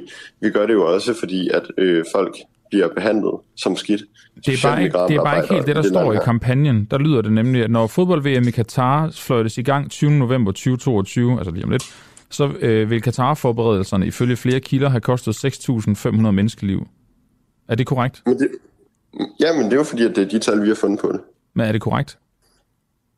Mm, Ja, ifølge de kilder, som vi har set på, så er det. Okay, men ifølge FN's arbejdsorganisation ILO, så er det jo ikke korrekt. Nej, men i- ifølge de øh, medier, som, som vi har kigget på, de tal, som vi har kigget på, så er det. Burde, burde man som øh, politiker, eller i virkeligheden det er ligegyldigt, man det er politiker, burde man som en, der står bag den her kampagne, ikke have undersøgt, om de tal og de påstande, man har, er rigtige? Altså, der tror jeg måske, at jeg stoler på øh, de medier, som, som, som jeg har kigget på, og de kilder, som, øh, som jeg har kigget på. Og, og Du stoler mere på dem end på at FN? de. Øh, nej, nu har jeg ikke set den opgørelse fra FN. Øh, men derudover så skriver vi jo også, at øh, det har kostet 6500 menneskelige migrantarbejdere, ikke nødvendigvis i form af stadionbyggeri, øh, men det kan jo også have været generelt i, øh, i Katar. Uanset hvad, er det jo dybt problematisk. Migrantarbejdere, der har hjulpet med at bygge VM-stadions og VM-byen i Katar, der blev lovet en god løn og gode arbejdsvilkår, men i virkeligheden har været en anden. Vi opfordrer til, at man slukker for tv'et i kampens 65. minut og et minut frem i solidaritet med de 6.500 migrantarbejdere, der har mistet livet. Det lyder Men som om, at de relaterer de der dødsfald til forberedelsen til VM. Men det er jo også, altså, det, det, det er jo også rigtigt, det der står der i. Nej, fordi ifølge FN, så viser det jo netop, at dem, der er talt med i den her opgørelse, også er døde af alderdom, eller er døde af øh, trafikulykker, eller sygdom, som intet har med arbejdet at gøre i forhold til forberedelserne. Men, men altså sådan, nu sidder jeg lige og kigger øh, kilderne igennem, og det er jo også, altså sådan, her der er der, øh, hvad hedder det, Business, Business and Human Rights Resource Center, der igen gentager påstanden, eller gentager det, som, som de henviser til som fakta. Men det, at man siger et forkert tal flere gange, gør det vel ikke rigtigt? Men, men, men, men, der, der, der tror jeg igen bare, altså sådan, at man må kigge på, at tallene er rigtige eller forkerte. Altså sådan... Altså FN påstår i hvert fald, at de ikke er retvisende. Og deres internationale arbejdsorganisation ILO. De siger, at det ikke er et retvisende tal. Men det er bare sjovt, fordi der er mange medier, der siger det modsatte. Er der mange, der direkte går imod FN, eller er, har alle måske bare læst The Guardian-artiklen, som er endnu ældre end FN's rapport, og så bare videregivet det tal? Det skal jeg ikke kunne sige, men der tror jeg også, at man bliver nødt til at have en vis tillid til, til medierne og kilderne. Men det er tydeligvis ikke jo. Men, men, men, men når, når du googler, hvor mange mennesker er døde på grund af øh, byggeri i Qatar under VM, jamen så står der 6.500. Det gør der i flere medier, eller det gør der i alle de medier, som, som jeg kan finde på det i hvert fald. Men altså sådan, Google er jo, er jo sjældent en god øh, kilde, kan man sige. Der handler det om at være, at være kritisk på det jo. Men når FN skriver, at det ikke er retvisende at sige, at der er 6.500 migrantarbejdere, der har mistet livet i forbindelse med Katars VM-forberedelser, er det så ikke en fejl, at I skriver det? Men er det ikke rigtigt, at der er 6.500, der er døde siden Katar vandt øh, rettigheden til at, øh, have, til at have VM og afholde VM? Jo, men der, det er ikke rigtigt, at det er i forbindelse med forberedelserne, fordi der også er tal på folk, der er døde af ikke arbejdsrelaterede ulykker, som sygdom, som alderdom, gætter jeg også på, eller øh, ulykker. Men står der direkte alderdom? Der står... I, i, i FN's rapport. Der står, The Guardian havde nemlig medregnet samtlige dødsfald blandt gæstearbejdere i Katar i perioden, både arbejdsrelaterede dødsfald, som intet havde med landets VM-forberedelser at gøre, og dødsfald, som slet ikke var arbejdsrelaterede. Jamen fordi, altså, det, det er også en, altså sådan, når man vælger at øh, hive en masse migrantarbejdere op fra, fra Indien, Pakistan, Bangladesh osv., og vælger at placere dem i øh, helt ekstremt kummerlige forhold, så kan du jo også dø af andre ting, end at øh, dø på arbejdspladsen. Altså det kan jo være alt fra øh, hjertestop øh, på grund af stress, det kan være øh, sygdom på grund af kummerlige forhold, det kan være fejlernæring, det mm. kan være alt muligt forskelligt. Så man kan heller ikke direkte gå ind og sige, at det har ikke noget med deres forhold at gøre. Fordi selvfølgelig, altså, er, du, er du migrantarbejder og bor under kummerlige forhold, jamen, så kan du reelt dø af andre ting. Men kan øh, man gå ind og sige, at det har noget med forholdene at gøre? så dårligt. Det kan man sagtens. Okay, det så du, kan godt sige, du kan godt sige, ifølge dig kan du godt sige, at det... Øh, man kan, jeg kan ikke sige, at det ikke har noget med det at gøre, men du kan godt sige, at det har noget med det at gøre. Det vil, altså, når, når man kigger på de forhold, de bor under, altså det, det, det er jo ikke fordi, de går hjem til en, en 40 kvadratmeters lejlighed og lægger sig i en blød piloseng og, og spiser noget lækker mad. Altså, de, de bor jo helt horribelt. Og det må man jo også anerkende har en effekt på ens livskvalitet generelt. Okay, så du mener, det er korrekt at sige, at der er 6.500 migrantarbejdere, der er døde af VM-forberedelserne? Jamen altså, når, når, når man kigger på de forhold, de bor under og sådan noget, så vil jeg jo ikke sige, at man bare kan sige, Nå, jamen, fordi at de ikke er øh, faldet ned af stillads på deres arbejdsplads, jamen, så har det ikke noget med, øh, med det at gøre overhovedet. Det synes jeg ikke, man kan sige. Og det er på trods af, at FN's internationale arbejderorganisation, de siger, at det ikke er et retvisende tal? Jamen det, det, det, det, der står der, altså, som jeg har forstået det for dig, nu kunne jeg ikke selv finde den rapport, men, men, men, men det, jeg har forstået øh, den er fra november fra det, du siger her, Ja, men, men, men, men det, det, det, jeg kan forstå på det der, den siger, at det er ikke arbejdsrelaterede ulykker, der er døde 6.500. Det er generelt blandt migrantarbejdere, der, der er kommet op. Ja, som lige så godt kan være døde af at øh, gå over for rødt og blive kørt ned. Ja, men det er jo også, altså det handler også om, hvor svært det er at opgøre de her tal. Og så er det min pointe er, om men, det ikke har været bedre at ikke at bruge det tal, når det, man gerne vil have det, folk til at slukke fjernsynet i det 65 minutter, i stedet for... Det tror jeg Altså, det, det, det, det, det tror jeg ikke nødvendigvis, fordi det handler jo grundlæggende om at vise, at vi er utilfredse med, at øh, penge er kommet øh, langt, langt over menneskerettigheder og sund fornuft i et øh, korruptionsspil, som er med til at øh, korruptere den måde, som, som fodbold fungerer på i dag. Altså, det, det, det handler jo om, at penge er sat langt over menneskerettigheder i det her spil. Og det er vi alle sammen meget kritiske overfor. Selvfølgelig er vi det. Okay. Man skal ikke have bedre styr på ens øh, kilder, når man opfordrer folk til at øh, slukke for fjernsynet? Jamen, jeg synes egentlig også, altså sådan, øh, jeg synes egentlig også, at vi har styr, altså, vi har styr på det. Og det er på trods af det, altså, det, det, jeg sidder og læser op fra FN.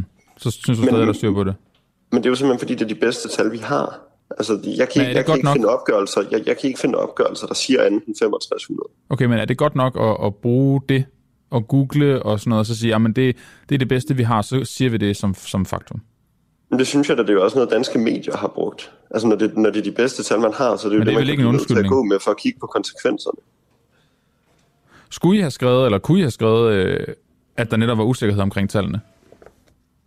Altså, det kunne man jo godt have tilføjet i en eller anden kommentar. Jeg tror egentlig ikke, at det gør tallene mindre brutale. Altså. Okay. Okay.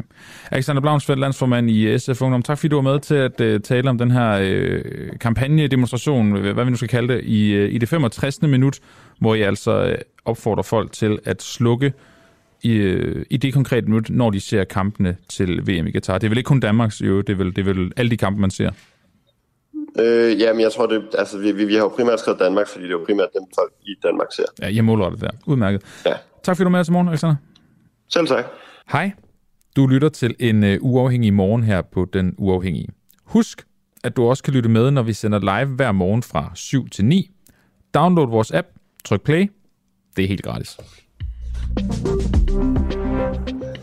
Og vi bliver i, øh, i Katar uh, temaet, fordi vi skal nemlig have et interview nu med kommunikationschef i øh, DBU, Jakob Højer. Fordi har DBU's initiativer haft en effekt på FIFA og i Katar?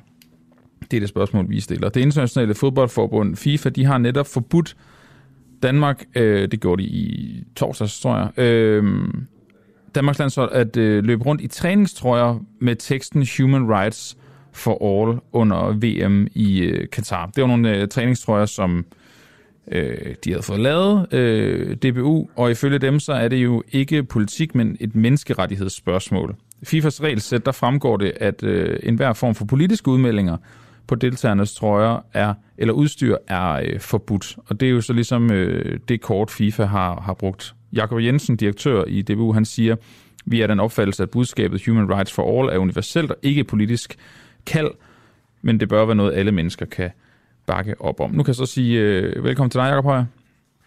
Godmorgen. Øh, Jakob øh, Højer, hvad sker der, hvis spillerne alligevel tager de her trøjer på? Ja, det ved vi jo ikke, men vi, altså, FIFA har et regelsystem, så de kan jo sanktioneres på forskellige måder. Der er måde, mulighed for at give bøder, der er også mulighed for det, der hedder sportslige sanktioner, og det vil sige, at i værste fald taber, taber dømme herlandsædet i deres kampe. Okay, det, det, er, det er worst case scenario. Ja, altså derefter kan der sikkert følge øh, karantæne og udelukkelse fra VM og alt muligt andet. Det har vi ikke spurgt til på den måde, men det er jo, det er jo hele det sanktions- og strafkatalog, der ligger i, i FIFA i forbindelse med sådan nogle ting. Mm. Var, var træningstrøjerne et led i jeres arbejde for at skabe øh, bedre forhold for migrantarbejderne? Nej, det er, jo, det er jo et af rigtig mange forskellige tiltag, øh, og det er jo noget, vi har aftalt med vores øh, kommersielle partnere, øh, Stark og Forenet Kredit, for, for efterhånden et år siden, at de ønskede ikke at være til stede under VM-slutrunden, øh, fordi de ikke bakker op om, at VM skal ligge i Katar. Og så stillede de pladsen til rådighed, og så har vi udviklet det her budskab, Human Rights for All, sammen med, sammen med spillerne, og har haft det liggende til godkendelse øh, hos FIFA i efterhånden. Jeg tror, det vil være 6-8 uger, øh, indtil vi fik det her afslag for mm. dag. Hvordan, hvordan skulle det have hjulpet at have det her på trøjerne?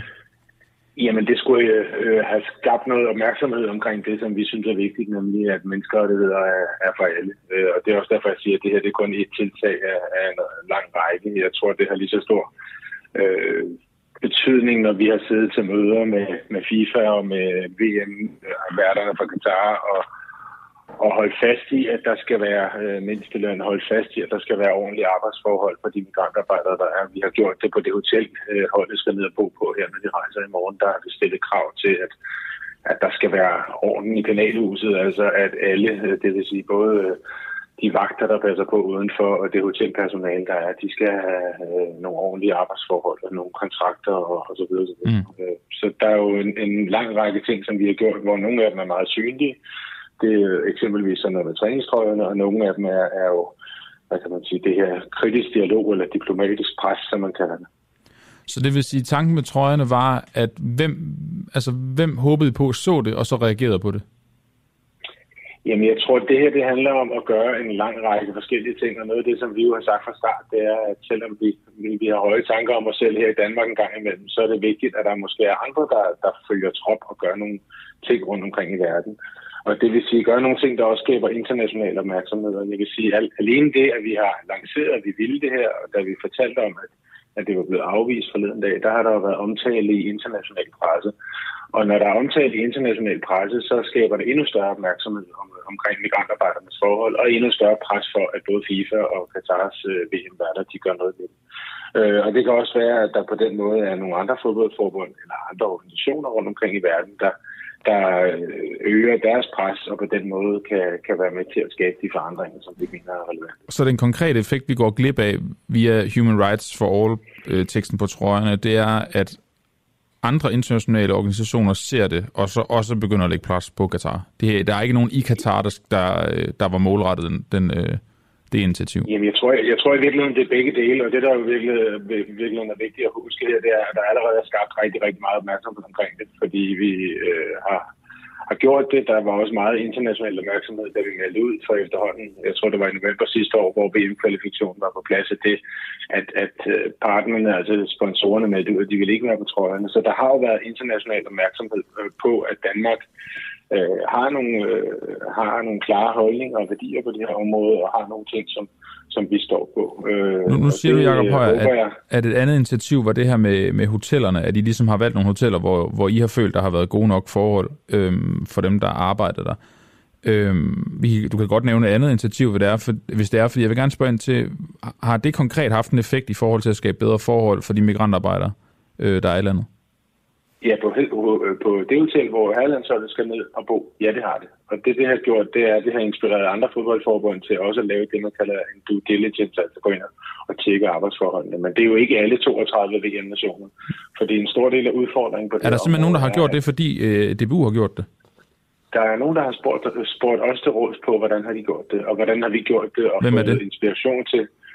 Jamen, det er et par af de andre europæiske fodboldforbund, det har jeg ikke lyst til. Så det, det må de selv gå ud og fortælle dem, der har gjort det. Men, men det kan du ikke bare nævne.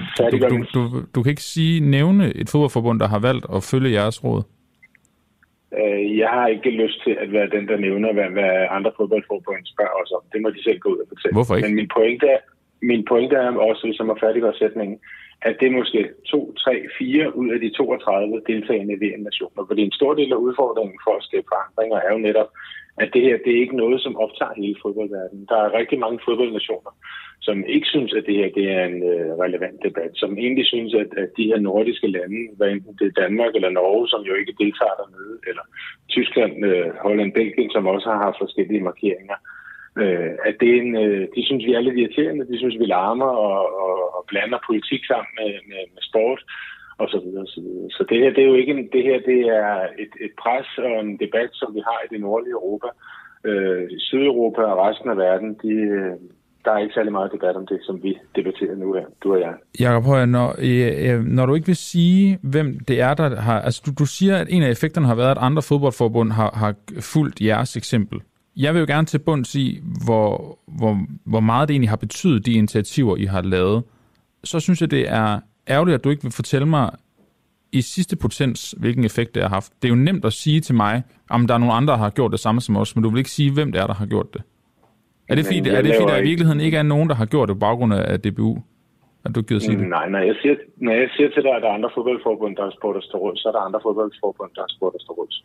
Men jeg siger også, Og de er også endt med at, en... gøre det samme, som I har gjort? Øh, jeg ved ikke, om de har gjort nøjagtigt det samme, eller om de har gjort det i halv grad, eller hvordan har det. Okay, så du ved ikke, hvilken effekt det har haft hvordan... i sidste ende?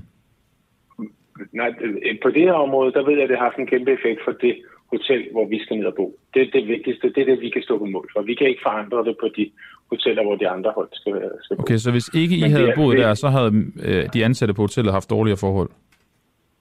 Det er ret overbevist om, ja. Okay, de har fået gode forhold, fordi I har krævet det. Det var ikke noget, der var der i forvejen? Nej. Okay. Men det er jo en lille, det er jo et lille bitte, lille, lille bitte tiltag. Det er jeg helt med på i forhold til, at der er halvanden, to millioner migrantarbejdere. Men noget af det, vi jo også har bragt på banen igen og igen, det er jo at prøve at sige, der skal være en mindsteløn, der skal være mulighed for de her migrantarbejdere for at skifte job, der skal være mulighed for, at de kan rejse hjem til deres familie, og nogle af de her forhold, som i hvert fald på et overordnet plan er blevet ændret, men ikke er blevet ændret i alle øh, virksomheder, som jeg forstår det bare med stedsrapporter. Så det er, jo, det er jo et langt træk, og det vi kæmper for lige nu, er to øh, centrale pointer, nemlig den her såkaldte kompensationsfond, hvor migrantarbejderne kan få kompensation, dem der har haft arbejdsskader, dem der har mistet øh, Øh, deres mand eller far, øh, at der kan være en eller anden form for erstatning.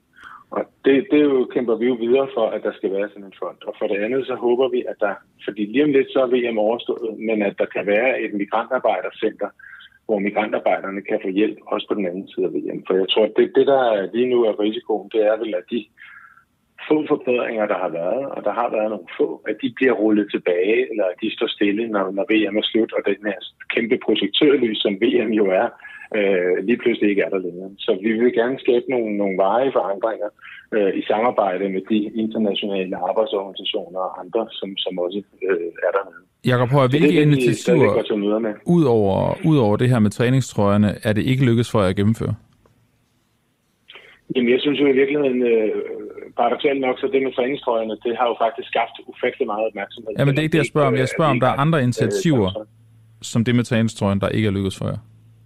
Jamen, jeg siger til dig, at jeg synes faktisk, at en del af det er lykkedes, fordi en del af formålet var at skabe noget opmærksomhed. Okay, er der, øh, okay så, synes... så, så dropper vi det ikke. Så, øh, mit spørgsmål er, er der initiativer, som ikke er lykkedes for at gennemføre? Mm, det, det, det tror jeg ikke. Vi, vi er jo stadig på vej det med, med de forandringer. Jeg har lige nævnt de to centrale forhold, som vi gemmer for. I stedet for, at det bliver et plus-minus øh, kamp, det her, fordi alt er ikke så sort som du gerne vil gøre det til. Nej, nej, men det er ikke det, det handler om, Jacob Høj. Det handler om, hvorvidt om der er jeg spørger, er der initiativer, som I har haft planlagt i DBU, men som ikke er blevet til noget? Ikke hvad jeg kan stå og huske på, på stående fod. Jeg fokuserer meget på det, som vi stadigvæk kæmper for, og der har jeg lige nævnt de to centrale forhold, nemlig kompensationsfonden og et migrantcenter, der også er på den anden Men jeg er helt med på, at du gerne vil fortælle om det, der er lykkedes for jer, og det, der er sket, men jeg spørger, om der er Nej, nogle sidste, initiativer, som to, ikke er Jeg ved godt, du gerne vil have det negative frem, men de sidste to ting, jeg nævner, er faktisk noget, som ikke er blevet til noget på nuværende tidspunkt, men som vi kæmper videre for. Men du kalder det negativt, det ved jeg ikke, om det er. Det handler jo bare om at, at høre om, hvilke forhold I, uh, I har arbejdet under, og også uh, om, om der var nogle ting, I gerne ville have gjort, som ikke kunne lade sig gøre. Jamen, vi vil gerne have skabt øh, langt hurtigere og langt flere reformer. Jeg vil da håbe, at flere hoteller havde øh, indført nogle af de øh, due diligence eller nogle af de forandringer, vi har på det hotel, hvor herrelandsholdet skulle spille. Gjorde I noget Jeg konkret for at få dem det... Øh, udbredt? Nej, vi har fortalt om det. Vi sidder med i en arbejdsgruppe på tværs af flere europæiske lande. Vi har fortalt om det i pressen, som vi gør nu hos dig. Vi har fortalt om det i UEFA. Så alle har haft mulighed for ligesom at gå ind og tage det, som, som nu bliver kaldt det Danish Model, altså gå ind og lave en, en due diligence på arbejdsforholdene på hotellet. Og hvordan var reaktionen i UEFA, da I fortalte om det?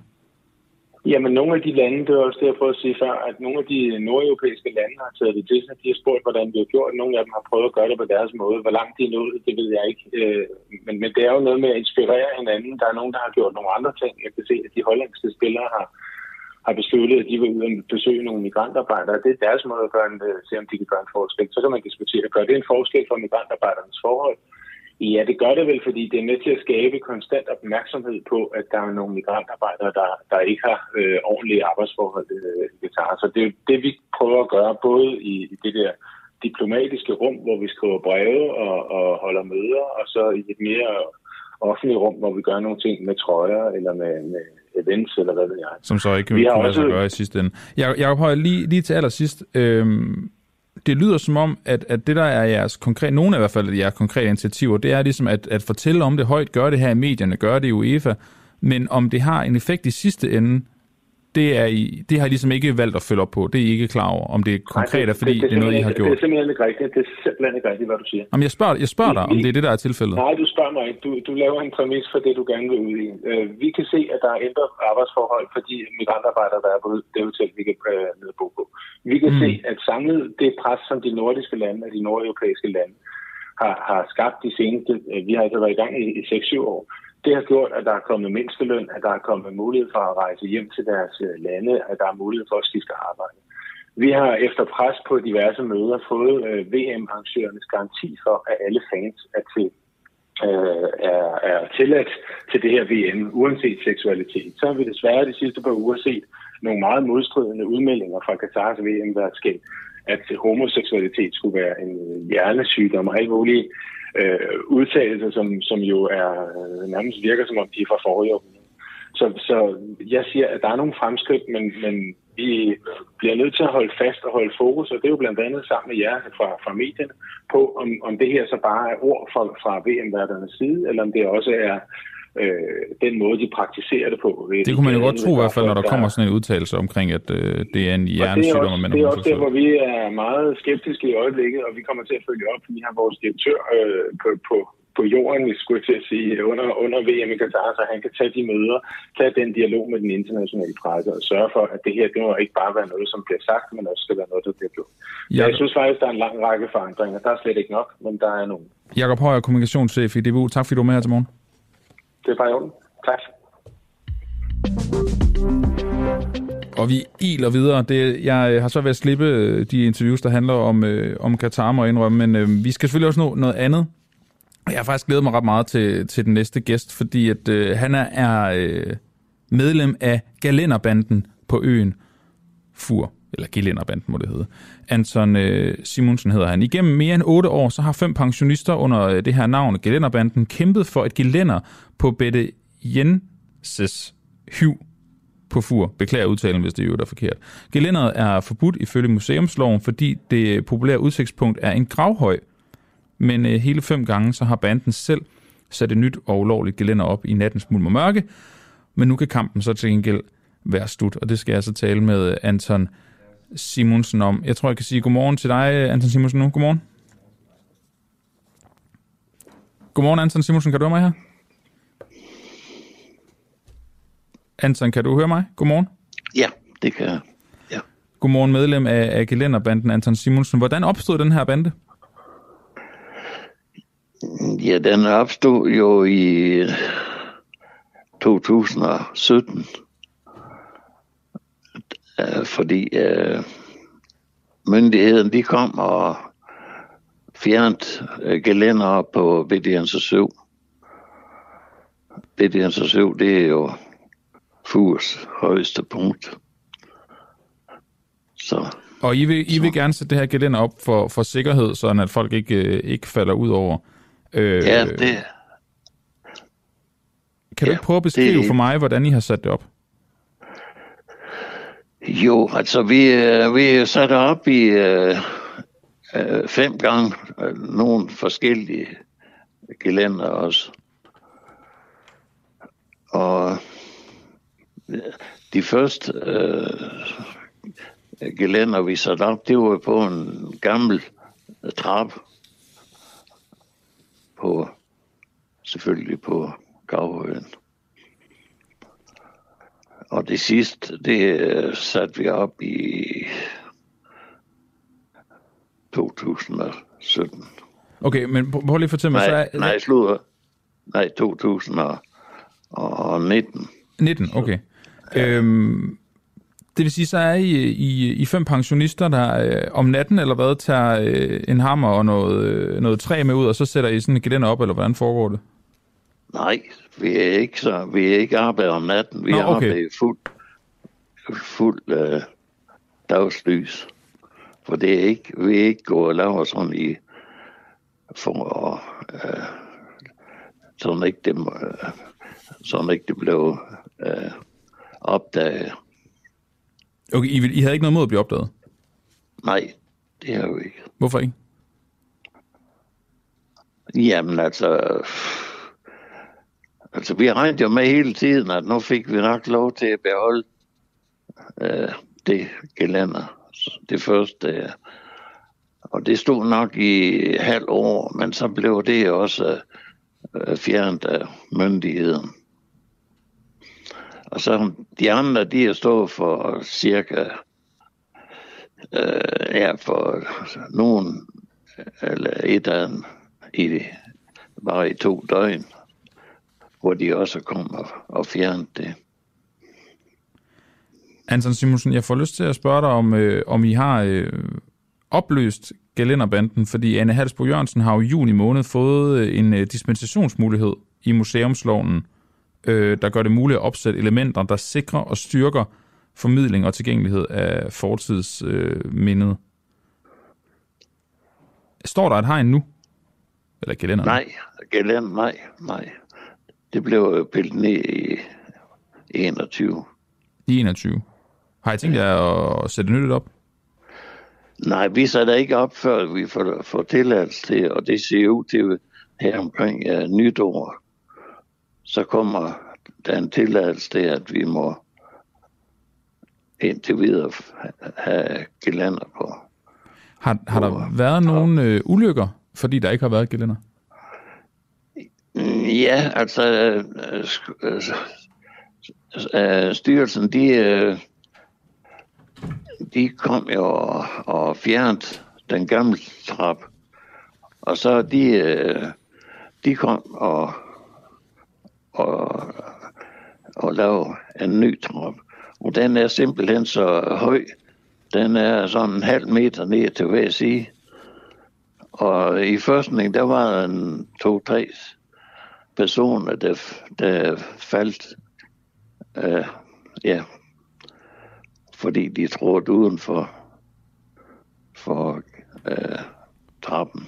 Anson øh, Simonsen, medlem af Gelænderbanden på FUR, der altså arbejder på, at der kommer gelænder ved Bette Jessens øh, hyv på, på FUR. Tak fordi du var med her til morgen. Ja, det er jo. Det bliver altså spændende. Jeg håber, jeg håber virkelig, at hvis de får lov til at sætte det her gelænder op, at det så er Anton Simonsen og resten af gelænderbanden, der så får lov til at sætte det endelig op. Så skal det jo ikke være sådan en eller anden offentlig myndighed eller kommunen, der går ud og gør det. Så synes jeg, de skal have lov til at sætte det op, der så bliver stående, når nu de har kæmpet for det i, øh, i, i fem år. Nå, vi skal videre til en historie om... Øh, ja, den handler i virkeligheden om hvordan vi journalister, som jeg selv og resten af redaktionen her, øh, behandler vores øh, folketingsmedlemmer. Øh, vi, øh, skal vi fortælle om en historie, hvor Lars Bøge Mathisen blev kontaktet af en journalist fra, fra Pio Pio, og, og Lars Bøge Mathisen er medlem af, for, medlem af Folketinget for øh, Nyborgerlige. Du kan næsten lige selv få lov til at fortælle, hvordan øh, det forløb. Godmorgen. Godmorgen. Lars Bøge, hvordan var det, du blev kontaktet af Pio Pio? Øh, det var på en, øh, en sms, øh, hvor, øh, hvor personen ønskede mig til lykke med mit genvalg. Og så sagde personen, at han hører på vandrørene, at det ikke går så godt mellem, mellem, han siger så, mellem dig og Vermund. Øh, er det personligt, eller handler det om politiske uenigheder? Og, og hvad, hvad sker der så? Øh, jamen, så svarer jeg tilbage sådan, altså, det er jo den første kontakt, øh, man får, jeg får mange kontakter fra personer, og så skrev jeg bare sådan, sådan lidt sjovt tilbage til ham, ikke med endda med en så en grinesmiley, og siger, at ah, så siger, du, du skal vist have tjekket dine vandrør. Øh, og så svarer han så tilbage, det citerer jeg dig gerne omgående for. Så siger jeg, ellers tak, jeg ønsker ikke at deltage i nogle artikler med dig. Og så svarer han så tilbage, jeg bad om en kommentar, og du svarede øh, så selvfølgelig, at du citerede. Er det første gang, du er blevet citeret, selvom du frabeder det? Øh, det tror jeg faktisk... Øh, det tror jeg faktisk, det er. Altså, hvis, hvis jeg frabeder mig at være en... Nej, det kommer jeg... Det, ja, det, det kan jeg sgu ikke sige, om det er. Okay. Øh, det, det, det, det, det, kan jeg ikke huske. Jeg har været i politik i 10 år. Jeg kan sgu ikke huske alle. Så jeg, jeg kan ikke lægge hovedet på bloggen og sige, at der er aldrig været en eneste gang i, før i, i, i, igennem 10 år, hvor, hvor jeg ikke har sagt. Så det vil jeg, jeg vil nødt til at sige noget forkert, så det kan jeg ikke lægge hovedet på bloggen er, om at sige. Er, er det dårlig journalistik ifølge dig? Mm, ja, jeg synes, det er dårlig stil. Altså, øh, jeg har intet imod, øh, og, og, og selvom jeg har sådan lidt et, et had-kærlighedsforhold til pressen generelt, øh, så, så har jeg faktisk den største respekt for, for måske 99 procent af alle journalister. De arbejder under meget, meget øh, vanskelige arbejdsvilkår, hvor de skal producere rigtig, rigtig meget. Øhm, og, og, og der skal man have et professionelt samarbejde. Det betyder ikke, at journalister ikke skal gå kritisk til hverken mig eller Nye Borgerlige politik eller alle mulige andre. Jeg er jo faktisk den, der synes, at politikere eller journalister skal gå endnu mere kritisk til politikerne. Men, men derudover, så skal man også have professionelt samarbejde til at, at virke. Mm. Og, og, hvis det, og hvis det er sådan, at, at I som journalister ikke kan lave en indledende kontakt til mig, uden at, at, at, at alt, der foregår der, øh, det, det, bliver, det kommer ud, og, og uden der er en aftale om, hvad er præmisserne for det her, jamen så bliver øh, øh, fremtiden desværre, at, at så, så vil vi politikere jo ikke t- øh, svare tilbage på nogle sms'er fra jer eller noget andet, fordi vi, vi, vi aner ikke, hvad det er, øh, der, kommer, der kommer ud øh, i, i, i virkeligheden derude. Og, og i det her tilfælde, så, så kommer, og det jeg tror jeg, det der for eksempel, der kommer en artikel, som går stik imod det, som jeg så fortæller til, til manden. Ikke? Men det er jo så faktisk også det, jeg godt kunne tænke mig at diskutere med dig, det kunne det ikke være et tegn på, at, at han så faktisk øh, har lavet være med at tage dit citat med? For du, altså, du modsiger jo den vinkel, han har. Du siger, det er ikke rigtigt, at der er... Øh, der er øh, problemer mellem dig og Værmund, og artiklens rubrik eller overskrift bliver kemien mellem Værmund og Bøger Mathisen dårlig. Det modsiger du, og så han, Han har vel netop ikke brugt din kommentar? Øh, jo, min, til, at lave selve, til at lave i hvert fald selve historien. Historien er jo noget andet. Øh, jo, jo, men mit, mit, mit citat kommer med jo, ikke? Havde det, som, som, øh, han, som han mener, det citat. Det er jo ikke et citat, jeg laver til artiklen. Altså, en, en hver som læser kan det jo se, at det er sådan ligesom, hvis du nu øh, skriver et eller andet til mig, så skriver jeg tilbage, så hov, øh, Lars, kan du være med til det her program? Så siger jeg, okay, det kan jeg godt. Mm. Øh, altså, der, på den måde synes jeg, det er rimeligt, der er sådan nogle, nogle, nogle grundlæggende øh, måder, måder, måder, man arbejder på. Jeg, jeg har da mødt øh, enkelte, enkelte journalister, som, som, øh, som ringer op Øh, og, så, og, så, og så siger de ikke, at de optager det hele, og så er man faktisk med igennem live og sådan nogle ting. Øh, og, så, og det synes jeg også bare er dårlig stil, hvis man ikke lige siger, prøv at høre, du er med live, øh, eller du, du er med til en podcast, og, og vi optager live her. Jeg synes bare, at altså, øh, det, det er dårlig stil ikke, ikke at gøre det. Det synes jeg også godt, man har gjort ud. Altså jeg har været i, hvad har været i politik nu i 10 år. Jeg, jeg har aldrig øh, før fremlagt en korrespondence mellem mig og en journalist. Men jeg synes, det her det var over, over grænsen. Og det er ikke første gang, at den pågældende journalist har, synes jeg, har gået over grænsen. Der har været et andet tilfælde, hvor, hvor han har øh, kontaktet mig, hvor han så kalder mig et, et skvat og en tøsedreng, øh, fordi jeg ikke ønsker at oplyse omkring min og min børns sundhedsprofil. Øh, hvor jeg svarer ham høfligt, og det ønsker jeg ikke at udtale mig om, øh, siger min, min egen og min børns sundhedsprofil, betragter jeg som en del af mit privatliv, og det håber jeg, du vil respektere. Og så vil jeg så kalde det et skvat og en tøsedreng.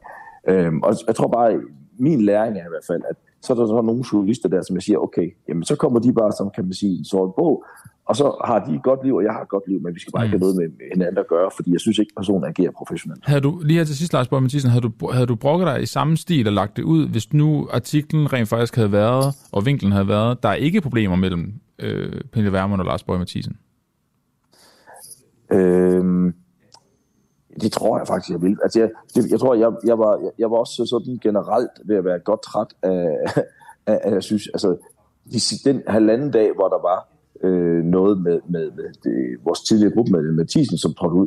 Jeg fik flere henvendelser fra journalister i de halvanden dage på en personsag, end hvad jeg har fået under hele valgkampen for folk, der vil snakke politik. Og, og, og, og hvis jeg kan være med til at starte en eller anden, og skubbe et eller andet til en debat, hvor jeg siger, lad os nu fokusere på substans, i stedet for personsager og flider. Det her, det var jo bare en fliderhistorie, hvor, hvor, hvor han, det eneste, man ønsker, det er at lære lidt rav i den, op til et årsmøde, som handler om, om kemi, som er subjektiv i forvejen, og sige, hvem vurderer kemi, om det er godt eller skidt, eller noget som helst andet. Ikke? Ja. Og, og, det, og den artikel er intet andet sat i verden på at, at skabe fnider og dårlig omtale omkring nye borgerlige. Øh, og det synes jeg er træt. Ja, det er træt af. Jeg er træt af, at journalisten går ned ad den sti. Og det er lige om det handler om os eller andre. Og der ønsker jeg bare, at det kunne være fedt, hvis man havde noget lidt mere omkring substansen i politik i dag.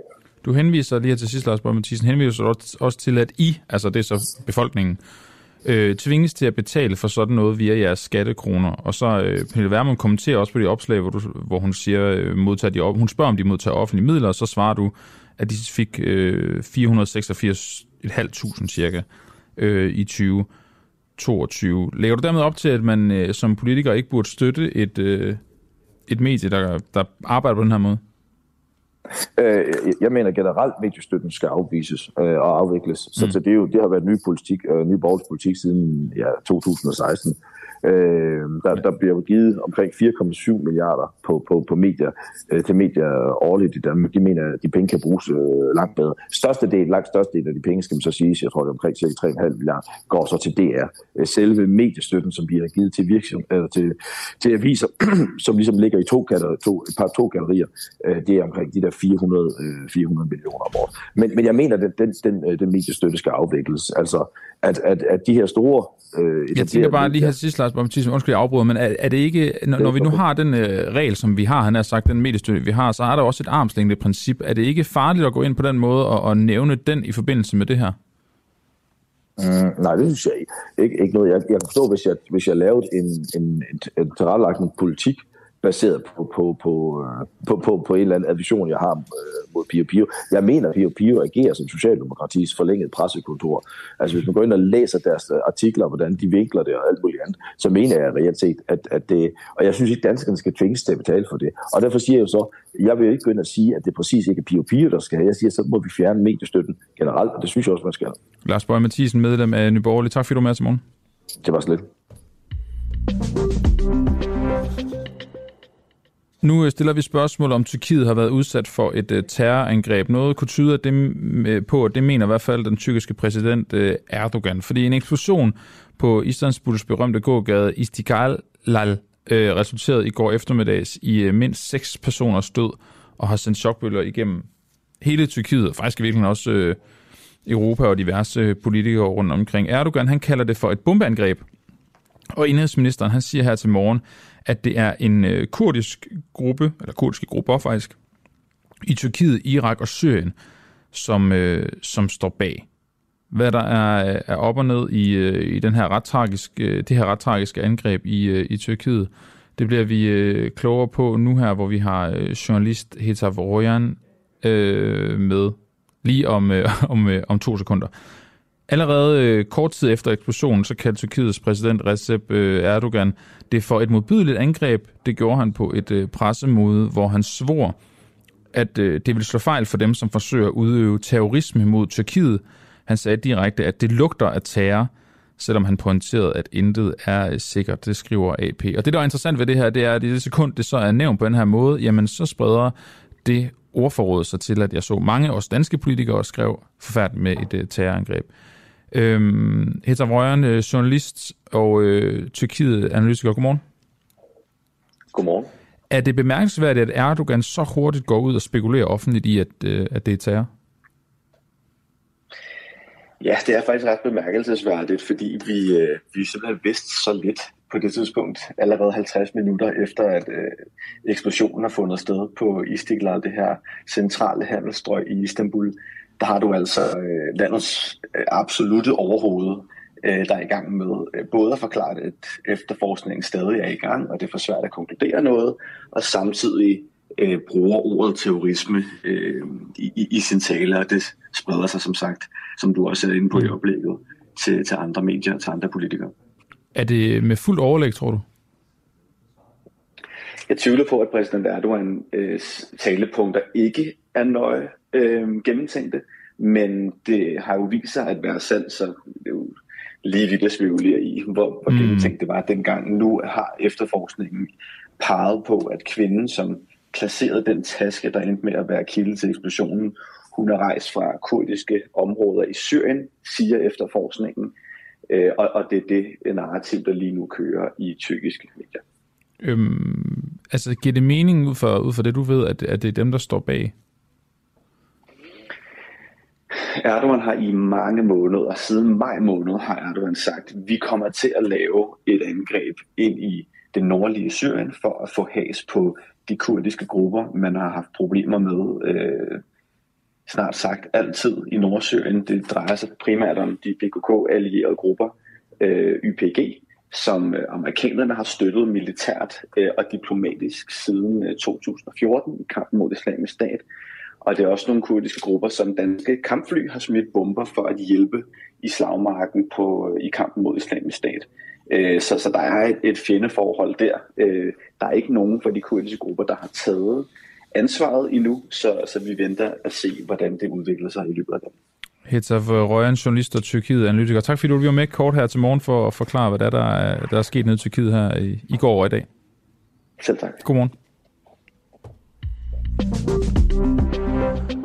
Nu skal vi tilbage til anden halvdel af vores eksklusive interview med øh, den danske Ukraine, øh, Ukrainekriger Storm Balderson. Danske ukrainekriger bliver nemlig sendt på selvmordsmissioner, det mener han i hvert fald. I august måned der beskrev det ukrainske medie The Kiev Independent, hvordan lederne i den her internationale legion af fremmedkrigere i øh, Ukraine blev beskyldt for at sende deres soldater ud på øh, 20-togter og selvmordsmissioner, og historien var baseret på samtaler med soldater fra legionen. Og i dag så kan vi så netop helt eksklusivt bringe et interview med netop Storm Balderson, der af flere omgange har været i Ukraine for at kæmpe for fremmed legionen. Han bekræfter historien og fortæller, at han selv har oplevet at blive sendt på øh, det, han kalder en selvmordsmission for fremmed legionen. Her mistede blandt andet en soldat livet, fordi der simpelthen manglede udstyr, fortæller han. Han siger blandt andet også, at der var ikke lavet så meget som én bunker i tilfælde af, at vi blev ramt af artilleri. I stedet for havde folk siddet og drukket sig stive. Den sidste, øh, lad os kalde det udsendelse mission, som jeg kom på, var vi, øh, blev vi sendt øh, tre teams sted med fire øh, magasiner, og øh, der var ingen radiokontakt, der var ingen øh, evakueringsplan, vi havde ingen biler, vi havde ikke fået at vide, enten vi skulle være der. Øh, og, og det eneste vi ved, det er, at fjenden er øh, ret massivt til stede øh, under en kilometer væk fra os. Øhm, og øh, øh, jeg var målløs over den situation, vi blev sat i. Altså, vi, vi havde intet fået at vide om, hvad der skulle foregå, øh, enten vi skulle derud. Og øh, desværre ved jeg, at øh, kollegaer er døde netop i det område på grund af manglende udstyr, øh, ja, manglende evakueringsplan. Øhm, jeg så en, der var såret i, i, i 24 timer, før han kom på et, øh, et fældehospital og blev taget sig af med fragmenter i, øh, fragmenter i benet. Og øhm, jeg er godt klar over, at russerne de er gode til at, at jamme og, og spærre for signaler og ting og sager.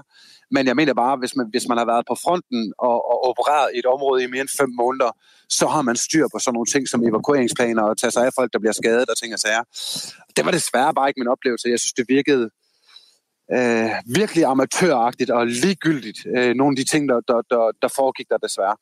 Hvis vi går helt ned øh, sådan i øh, gulvhøjde i den øh, mission, hvornår mærker du så første gang usikkerheden sætte ind, da du skulle ud på den? Øh, første aften. Første aften, vi var der. Hvorfor? Mm. Øh, vi havde ikke, vi havde ikke, der var ikke bygget noget for nogen forsvarslinje der var ikke lavet noget på, på den frontlinje, øh, som, som vi var på. Vel og mærket, at de har været der i fem måneder. Jeg var meget forarvet over, at der var ikke lavet mere øh, antitank-forsvar, at der ikke var lavet minefelter, at der ikke var lavet øh, evakueringsplater. Der var ikke lavet så meget som en bunker, som man kunne kravle ned hvis det var, man øh, blev, blev, blev ramt af artilleri. Øh, altså nu blev vi ramt af artilleri på vej ind i det område, som vi skulle til, og vi måtte ret hurtigt øh, øh, finde løsninger og, og, og gå i dækning på. Men, men øh, den del var jo ikke usædvanlig. Men når vi kommer hen til det område, hvor folk har været i så lang tid, at, øh, at at det var fuldstændig ubegribeligt, at jeg ikke mødt ud til et sted med, med, med, med nybyggede bunker, og øh, at der var egentlig styr på tingene. Og, og det var noget af det første, jeg kontaktede øh, en af de overordnede frivillige soldater med at sige, hvad, hvad, altså, hvad, hvad foregår der her? Altså, skal vi ikke have bygget nogle forsvarslinjer? Jo, men det vil han lige prøve at se på, om vi, om vi kunne få lov til det. Og det var bare sådan, hvorfor I ikke gjort det de sidste fem måneder? I har været her fem måneder. Altså, det giver jo ingen mening, at I ikke har lavet en forsvarslinje her. Men øh, så gik det op i, at der var ikke penge til det, der var ikke øh, udstyr til det, der var ikke personel til det, og så ved jeg bare ikke, hvad folk de har lavet der i fem måneder. Har de så bare siddet og drukket sig stive, ligesom det jeg så? For det, det var det, jeg så. Og som du siger, nogle konsekvenserne det her var, at du havde kollegaer, der døde derude. Altså, hvad, hvad var det, der gjorde ved den manglende, øh, hvad siger man, den, øh, den manglende sikkerhed og manglende information, at de øh, døde i kamp? Øhm, en helt konkret blev kvalt øh, under en brændende bygning, øhm, fordi der ikke var var, var iltudstyr, og øhm, der var ikke lavet et godt nok øh, bunkersystem i forhold til artilleri. Og øhm, den her person her blev, blev, blev desværre kvalt og kunne ikke komme ud dernede fra Øhm, på grund af det. Og så efterfølgende, først da folk var døde, kom der noget iltudstyr op øh, på den frontlinje, hvor det her det var et problem. Øhm, og, og Altså, jeg mener bare, hvis man tager ned som frivillig soldat, og man dør, fordi at man ikke har det rigtige udstyr i en international legion, som har fået doneret et millioner af penge for millioner af kroner af udstyr, øh, så bør der måske være nogle andre myndigheder, som går ind over og begynder at kigge lidt på tingene. Øh, men, men, men det er desværre ikke tilfældet. Tværtimod. Og der kommer vi jo lidt øh, tilbage til det andet, fordi hvordan påvirker det altså soldaterne, at der ikke er styr på de her ting, og at de ser kollegaer, der dør netop på grund af, at der ikke er de ting, der skal være? Øh, mange af de soldater, som jeg kender, som er i Ukraine, har absolut intet ønske om at være en international legion på grund af de kritiske forhold, som er der. Øh, og det, det, det er meget simpelt. Øh, men jeg ved så også, der er stor forskel på, hvad for en enhed du er i i den internationale legion. Øh, der er forskellige øh, øh, fagområder at være i, og, og det er alt afgørende for, øh, og, og hvad forhold du har arbejdet under. Det er nogle vilde fortællinger, øh, Storm Balderson har her, dansk-ukrainske øh, kriger nede i, øh, i Ukraine. Tak til ham for at gide at vil dele de oplevelser, han har dernede. Nu skal vi til at begynde på en, øh, jamen lad os da kalde det en kampagne, som vi har tænkt os at have her på Den Uafhængige. Vi forsøger nemlig i øh, den her kommende valgperiode at lave et interview med samtlige medlemmer af Folketinget. Det er os, der har valgt dem, alle sammen, hele landet. Det er øh, os, der har ansat dem, kunne man også sige. Og derfor så ved vi, at de har pligt til at stille op til et interview, og blandt andet forklare, hvad de bruger det mandat og den tillid til, som de har fået befolkningen. Og øh, nu kan jeg byde velkommen til dig, Lisa Bertelsen. Godmorgen. Godmorgen. Nyvalgt folketingsmedlem og byrådsmedlem i øh, Viborg Kommune for konservativ. Du er sådan øh, den første, øh, der skal igennem øh, i forhold til den her kampagne. Ej, ved du, jeg tror faktisk, du er nummer to, men det er okay. Nu, vi starter kampagnen for alvor i dag, så på den måde er du, er du med til at skyde det hele i gang. Øh, Lise Bertelsen, du har øh, blandt andet udtalt, at øh, Søren Pape Poulsen, din formand, er dit politiske forbillede, da han har evnerne til at samle blå blok. Det udtalte du tilbage i øh, 2020. Ser du stadig Søren Pape Poulsen som ham, der har evnerne til at samle blå blok?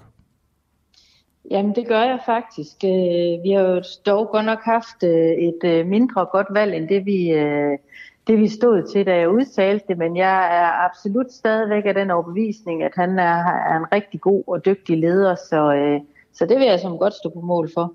Hvad, hvad bygger du det på? Jamen, jeg tænker, at han er, han er rigtig dygtig politisk, og så er han... Øh, så er han dygtig til at skabe relationer og samarbejde, og det tænker jeg, det er, det er rigtig væsentligt, når nu vi står øh, med alle de forskellige partier, og vi faktisk øh, står over for de her kæmpe øh, store øh, udfordringer, blandt andet på både sundhedsområdet og, øh, og på mange andre områder. Så, så jeg tænker, at, øh, at han, er en, han er en dygtig leder, ja. En af dine mærkesager, det er blandt andet skat, og noget af det, der er blandt andet splitter Blå Blok, det er jo jeres øh, topskattelettelser. Dem er Venstre ikke nødvendigvis enige i. Jo. Det er fuldstændig rigtigt. Kan man godt øh, samle øh, en blå blok, når der er så øh, markant en uenighed i, øh, i skattepolitikken?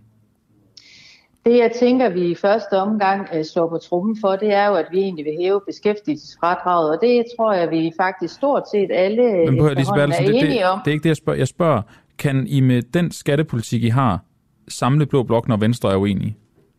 Jeg tænker, at øh, det med at sænke øh, topskat, øh, topskatten, det, det tænker jeg, det er noget af det, vi må tale os til rette om.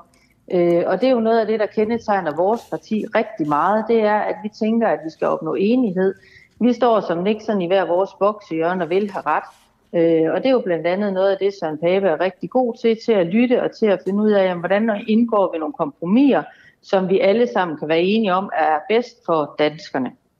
Når øh, I fik det valg, som I gjorde, og også Blå Blok blev så fragmenteret, som det blev i løbet af valget, tænker du så stadigvæk, det gør du så, du har jo lige sagt, at Søren Pape, han, øh, han kan være med til at samle Blå Blok. Er det blevet øh, nemmere at samle Blå Blok efter det her valg? Øh, det er et godt spørgsmål, men øh, ja, jeg tænker faktisk, at det er blevet tydeligere, hvad det er, vi gerne vil øh, stå på mål for. Øh, det er der så ikke rigtig så mange vælgere, der gerne vil have? Jeg tænker, vi har delt vælgerne meget imellem de partier, der er stillet op. Det, det, det er rigtigt. Kan du komme med et eksempel på noget politik, som samtlige partier Blå Blok er enige med, som Søren Pape mener? Ja, for eksempel på øh, psykiatrien, der er vi jo øh, fuldstændig fortalere for, at øh, vi skal have reformer på hele sundhedsvæsenet. Blandt andet den her øh, 10-årsplan for psykiatrien, hvor vi tænker, at den mentale sundhed hos børn og unge øh, øh, skal løftes. Vi kan simpelthen ikke være andet bekendt, og det er, det er da et af de områder, hvor jeg tænker, at vi er meget enige, og hvor vi har været fortalere for det. Du tænker, I er meget enige? Ja. Er I enige? Ja, og I er også enige, hvordan I skal gøre det? Altså nu er vi jo slet, slet ikke i gang med forhandlingerne, og, og vi er slet ikke i gang om, øh, hvordan vi skal gribe reformerne an. Så, øh, så øh, hvis vi allerede var enige om det, så synes jeg da godt nok, så behøvede vi jo ikke engang at sidde der de næste fire år. Du øh, har også sagt, at du øh, ønsker at øh, sænke dagpengesatsen for nyuddannede. Ønsker du stadig det? Ja, det gør jeg stadigvæk, ja, fordi vi skal have finansieret vores sundhedsområde, og vi bliver jo nødt til at tage pengene et sted fra. Hvad er, de vok- hvad, hvad er dagpengesatsen for, for en, hvad er dagpengesatsen for en nyuddannet i dag? Et, øh, kroner øremæssigt? Det kan jeg ikke svare dig på. Okay, så du ved ikke, hvad satsen er på, som du gerne vil have sænket? Nej, jeg, jeg ved, at satsen den er forskellig for nyuddannede, øh, men jeg mener, at den skal sænkes. Ja, det er det, jeg mener. Okay, men du ved ikke, hvad den skal sænkes fra? Nej, det kan jeg ikke svare dig på her sådan på stående fod, men det øh, kan vi da slå op. Okay. Hvad skal den ned på? Det, kan, det er da lidt et tosset spørgsmål, når jeg ikke kan svare dig, hvad den skal, hvad den skal sænkes fra. Nå, men, men det er ikke mere tosset, end at du men, siger, at den skal sænkes, så spørger jeg ind til, det, hvad den er i dag, det, og hvad den skal ned på. Mener, det vi generelt mener, det er, at det skal kunne betale sig bedre at gå på arbejde. Øh, så derfor så vil vi gøre det endnu mere attraktivt at gå på arbejde. Øh, og det er noget af det, øh, vi blandt andet vil finansiere øh, vores øh, sundhedsudgifter og vores reformer på sundhedsvæsenet og på ældreområdet. Det vil vi rigtig gerne finansiere ved, at dagpengesatsen den skal sænkes. Men du ved ikke, hvad den er i dag? Jeg kan ikke lige på stående fod fortælle dig, hvad dagpengesatsen for forskellige nyuddannede er i dag. Nej, og du kan heller ikke svare mig på, hvad den skal sænkes til. Den skal bare sænkes? Den skal sænkes, ja. Hvorfra ved du, at det vil komme til at betyde, at det er mere attraktivt at arbejde? Så. Fordi at øh, det vil gøre, at du hurtigere måske kommer i gang med et arbejde, uanset om du er på øh, overførsel eller om du er på øh, øh, nyuddannet dagpengesats.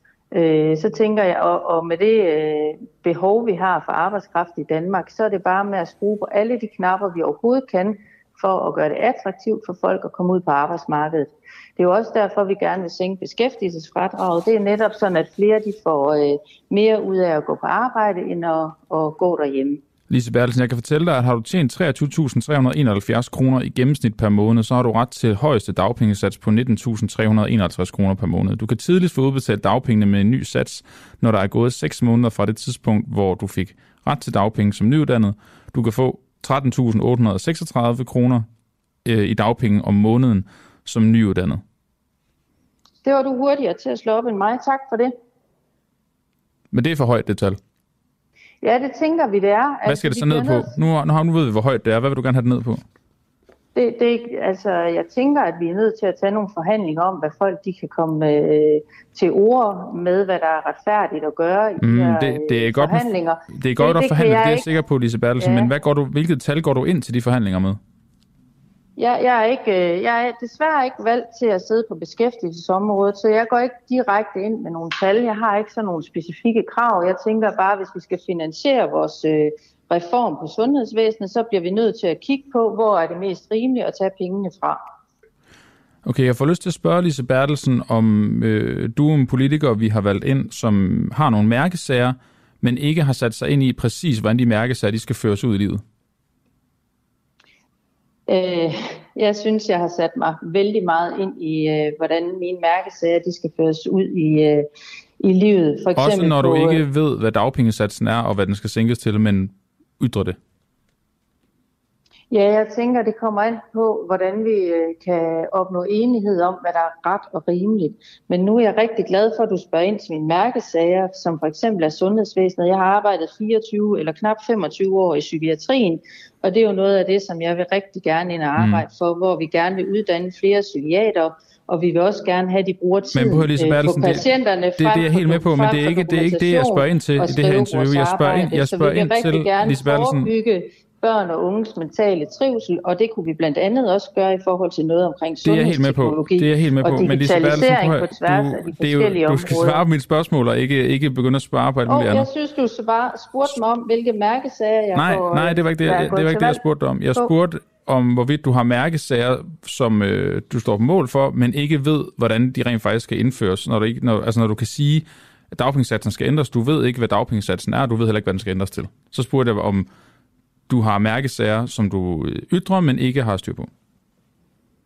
Når jeg, jeg bruger det her eksempel rim... som dagpenge. Ja, jeg synes egentlig, at jeg sådan har rimelig styr på mine mærkesager. Okay. Og jeg tænker også, at på trods af, at du ikke ved, hvad dagpengesatsen hvordan... er, og hvad den skal sænkes til, men gerne vil have den sænket. For de, for de nyuddannede, øh, der, ved, der var jeg ikke fuldstændig skarp på de 24.000 og de 16.000. Det er du fuldstændig ret i. Udmærket.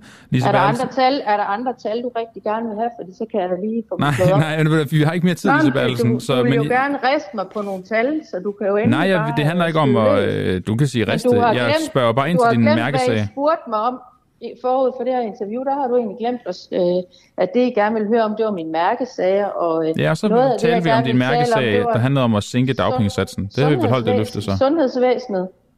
Var det ikke det, vi skulle tale om? Ja, vi skal tale om dine mærkesager. Sundheds, ældreområdet, og så, psykiatrien og sundhedsvæsenet. Vi vil gerne tale om dine mærkesager, og så fandt vi ud af, at du havde den her mærkesag om at sænke dagpengesatsen for nyuddannede. Så tog vi den og, ta- og talte om den, og jeg synes også, vi er blevet, vi er blevet klogere. Men jeg vil, jeg vil rigtig gerne øh, interviews igen om sundhedsvæsenet og ældreområdet, så I kan bare ringe. Men Lise Bertelsen, det er, det er noteret. Tak skal du have. Og så øh, tak, fordi du var med her til morgen. God rigtig dag. god dag. I lige måde. Hej. Hej. Og fra det, så skal jeg faktisk nu bevæge mig væk fra, øh, fra den mikrofon, jeg har øh, nu. Det øh, vil betyde, at der er noget kort stillhed, men hvis man følger med på Facebook, det er jo ikke alle, der gør det, men hvis man gør det, så vil man kunne se, at nu bliver det sådan lidt øh, tv-studieagtigt. Fordi nu går jeg herover, så skal jeg lige tænde for den her mikrofon også. Den burde være tændt nu, tror jeg.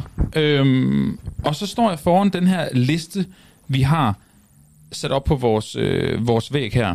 Det er i forbindelse med den her kampagne, som vi øh, netop øh, skød i gang. Oliver, producer, kan måske lige række mig ind. Ja, det gør øh, Christoffer Borgsen nu en kuglepind. For det, vi har her, det er listen over samtlige af de politikere, som vi har øh, alle sammen stemt ind og ansat i, øh, i Folketinget. Vores mål er, som jeg nævnte før, at tale med dem alle sammen. Det mener vi, de har pligt til, fordi det er os, der har valgt dem ind, der er mig til at tale om deres mærkesager. Det gjorde vi som sagt lige før med Lise Bertelsen, så hvis jeg finder konservativ og Lise Bertelsen, så kan jeg jo sætte et kryds her. Lige før havde vi Lars Borg Mathisen med for Nye Borgerlige. Han er heroppe. Og i sidste uge, der talte vi faktisk også med Søren Ikke Rasmussen, der er blevet valgt ind med 220, tror jeg, personlige stemmer. Måske var det lidt flere, men omkring 200-300 personlige stemmer. Så er målet, at vi inden næste valg hvor langt det så end bliver, den her valgperiode, har talt med dem alle sammen, og ved hver dag, vi har nogen med, ligesom krydset af. Det mener vi simpelthen, at øh, det er vores ret som øh, medie, og som vælger i, øh, i det her land. Det gælder også dig derude. Så det er den kampagne, vi her med at skudt i gang. Til enkelt så mangler den et navn. Og det, der kommer til at ske, det er, at vi laver et øh, Facebook-opslag, hvor vi øh, viser listen, og øh, i det kommentarfelt, der vil vi rigtig gerne have dit bud på, hvad vi skal kalde den her kampagne hvor vi øh, sørger for, at vi forhåbentlig får hørt dem alle sammen. Nogle bliver selvfølgelig sværere end andre, kan man sige. Jeg glæder mig meget til Mette Frederiksen, når hun skal være med, men øh, det finder vi ud af. Målet er som sagt, at vi får dem alle sammen med. Det mener vi er øh, vores ret, både som vælgere i det her land, og selvfølgelig også som medie. Nu vil jeg gå tilbage til min øh, venteplads i, i stolen.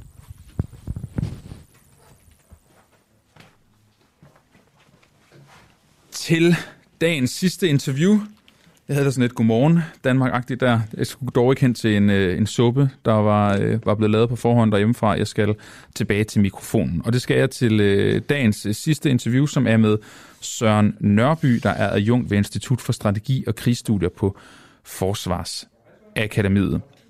Det vi skal finde ud af, det er, at vi skal tale om Nord Stream og det, der skete der. For der var to mystiske skibe i og omkring øh, Nord Stream, og havde de noget med den her sabotage at gøre, eller ej.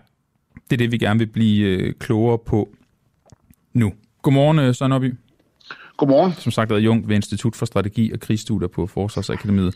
Det, det konkret drejer sig om, det er, at der er satellitbilleder, der viser, at to ukendte skibe er blevet øh, set tæt på de steder, hvor de her gasledninger Nord Stream 1 og 2 blev, blev sprunget i stykker. Mm-hmm. Øhm, de havde slået deres identifika- i, i, oh, hold op, identifikationssystem fra. Ja, ja, det har været op længe. Øhm, hvad er det, man kan se på de her satellitbilleder? Jamen, øh, alle skibe, der sejler rundt ud til havs, hvis de er over en vis størrelse, så skal de have tændt for det, der hedder AIS. Altså, det står vist for Automatic Identification System, som altså simpelthen fortæller alle, øh, hvad det er for et skib, og hvor det er på vej hen, og den slags oplysninger. Og øh, det, øh, det, har, det sejler næsten alle skibe rundt med tændt. Og en gang imellem, så øh, er der nogen, der har, har det slukket, og det kan jo være på grund af tekniske fejl, eller det kan være bevidst. Og øh, de her satellitbilleder, de viser jo altså, at der er to skibe, som er sejlet hen over de her Nord Stream-kabler øh, med deres AIS slukket. Og så skal man jo så prøve at finde ud af, hvad det var for nogle skibe, og, og hvad de har lavet i den forbindelse. Altså, fordi det kan jo være et teknisk uheld, men det kan også være nogen, der har besluttet sig for, at det var den nemmeste måde ikke at blive opdaget. Ja, fordi man, man begynder med det samme at konspirere, når man kan se nogen på satellitbilleder, men ikke i det der identifikationssystem, som, øh, som du lige nævnte. Øhm... Ja, og også fordi, hvis jeg lige, hvis jeg lige må tilføje, ja. altså russerne har jo lavet noget lignende med deres fly, fordi alle fly har jo et lignende system, og der har de jo også haft episoder, eller vi har haft episoder, hvor vi har måttet sende F-16-fly ud for at finde ud af, hvad det var for et fly, der kom flyvende uden den her transponder tændt, mm. så man ikke kunne identificere det, så er det så vist sig at være russisk. Hvad, hvad er formålet med det her system i, øh, altså sådan i sin grundlæggende form? Altså, i, i, i sin grundlæggende form er det at sørge for, at skibe ikke sejler ind i hinanden. Okay. Altså, det, det, det er simpelthen meget lavpraktisk, at, ja. at man kan se det skib, der kommer sejlende imod mig, det er så så stort, og det, det kan sejle så så hurtigt og dreje sig så øh, den, den radius, og så ved man, at hvis man kommer tæt på, så skal man gøre sådan og sådan. Altså, det, det er meget lavpraktisk for, at skibene ikke sejler ind i hinanden. Men det er så også et system, som militæret har adgang til, eller hvad, siden de også øh, kan se det? Jamen altså, hvis du, hvis du går ind på en hjemmeside, der hedder marinetraffic.com, så kan du se øh, for eksempel alle skibe i Østersøen, okay. der har deres AIS tændt. Og så kan man simpelthen sidde og bladre imellem, og de er jo farveinddelt, så man kan se, hvad er krydstogsskibe, hvad er, hvad er olietanker, hvad er, hvad er krigsskibe og lignende. Så det er simpelthen bare en måde at holde øje med tingene. Er det det samme som det, hvor man kan med, med fly? Altså nu tænker ja. jeg sådan nogle passagerfly og sådan noget. Det er det samme system? Ja. Eller hvad? Ah, okay. Ja. Nå, så kender jeg det godt. Ja. Okay. Øhm, hvad er det mistænkelige i det her? Undskyld. Ja, hvad, men det gør ikke noget. Hvad, hvad er det mistænkelige i det her? Det mistænkelige er jo, at der er to skibe, der sejler hen over det sted, hvor der så er nogle, nogle, nogle dage efter indtræffer en eksplosion, og at de i den tid, de har sejlet forbi det område, har slukket deres AIS. Altså, det kunne jo tyde på, at det er nogen, der ikke har vil opdages. Mm. Men er der andre øh, altså ting, der peger i den retning? Øh, ikke hvad jeg har sådan ligesom kunne læse mig, mig, mig til endnu. Altså, jeg læser jo samme åbne kilder, som mange andre gør. Mm.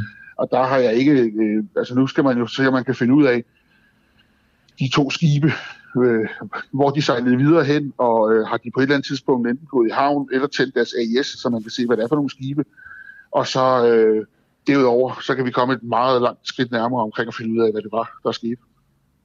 Okay. Så okay. Men øhm, er, er, tror du nogensinde, det er noget, vi får svar på det her?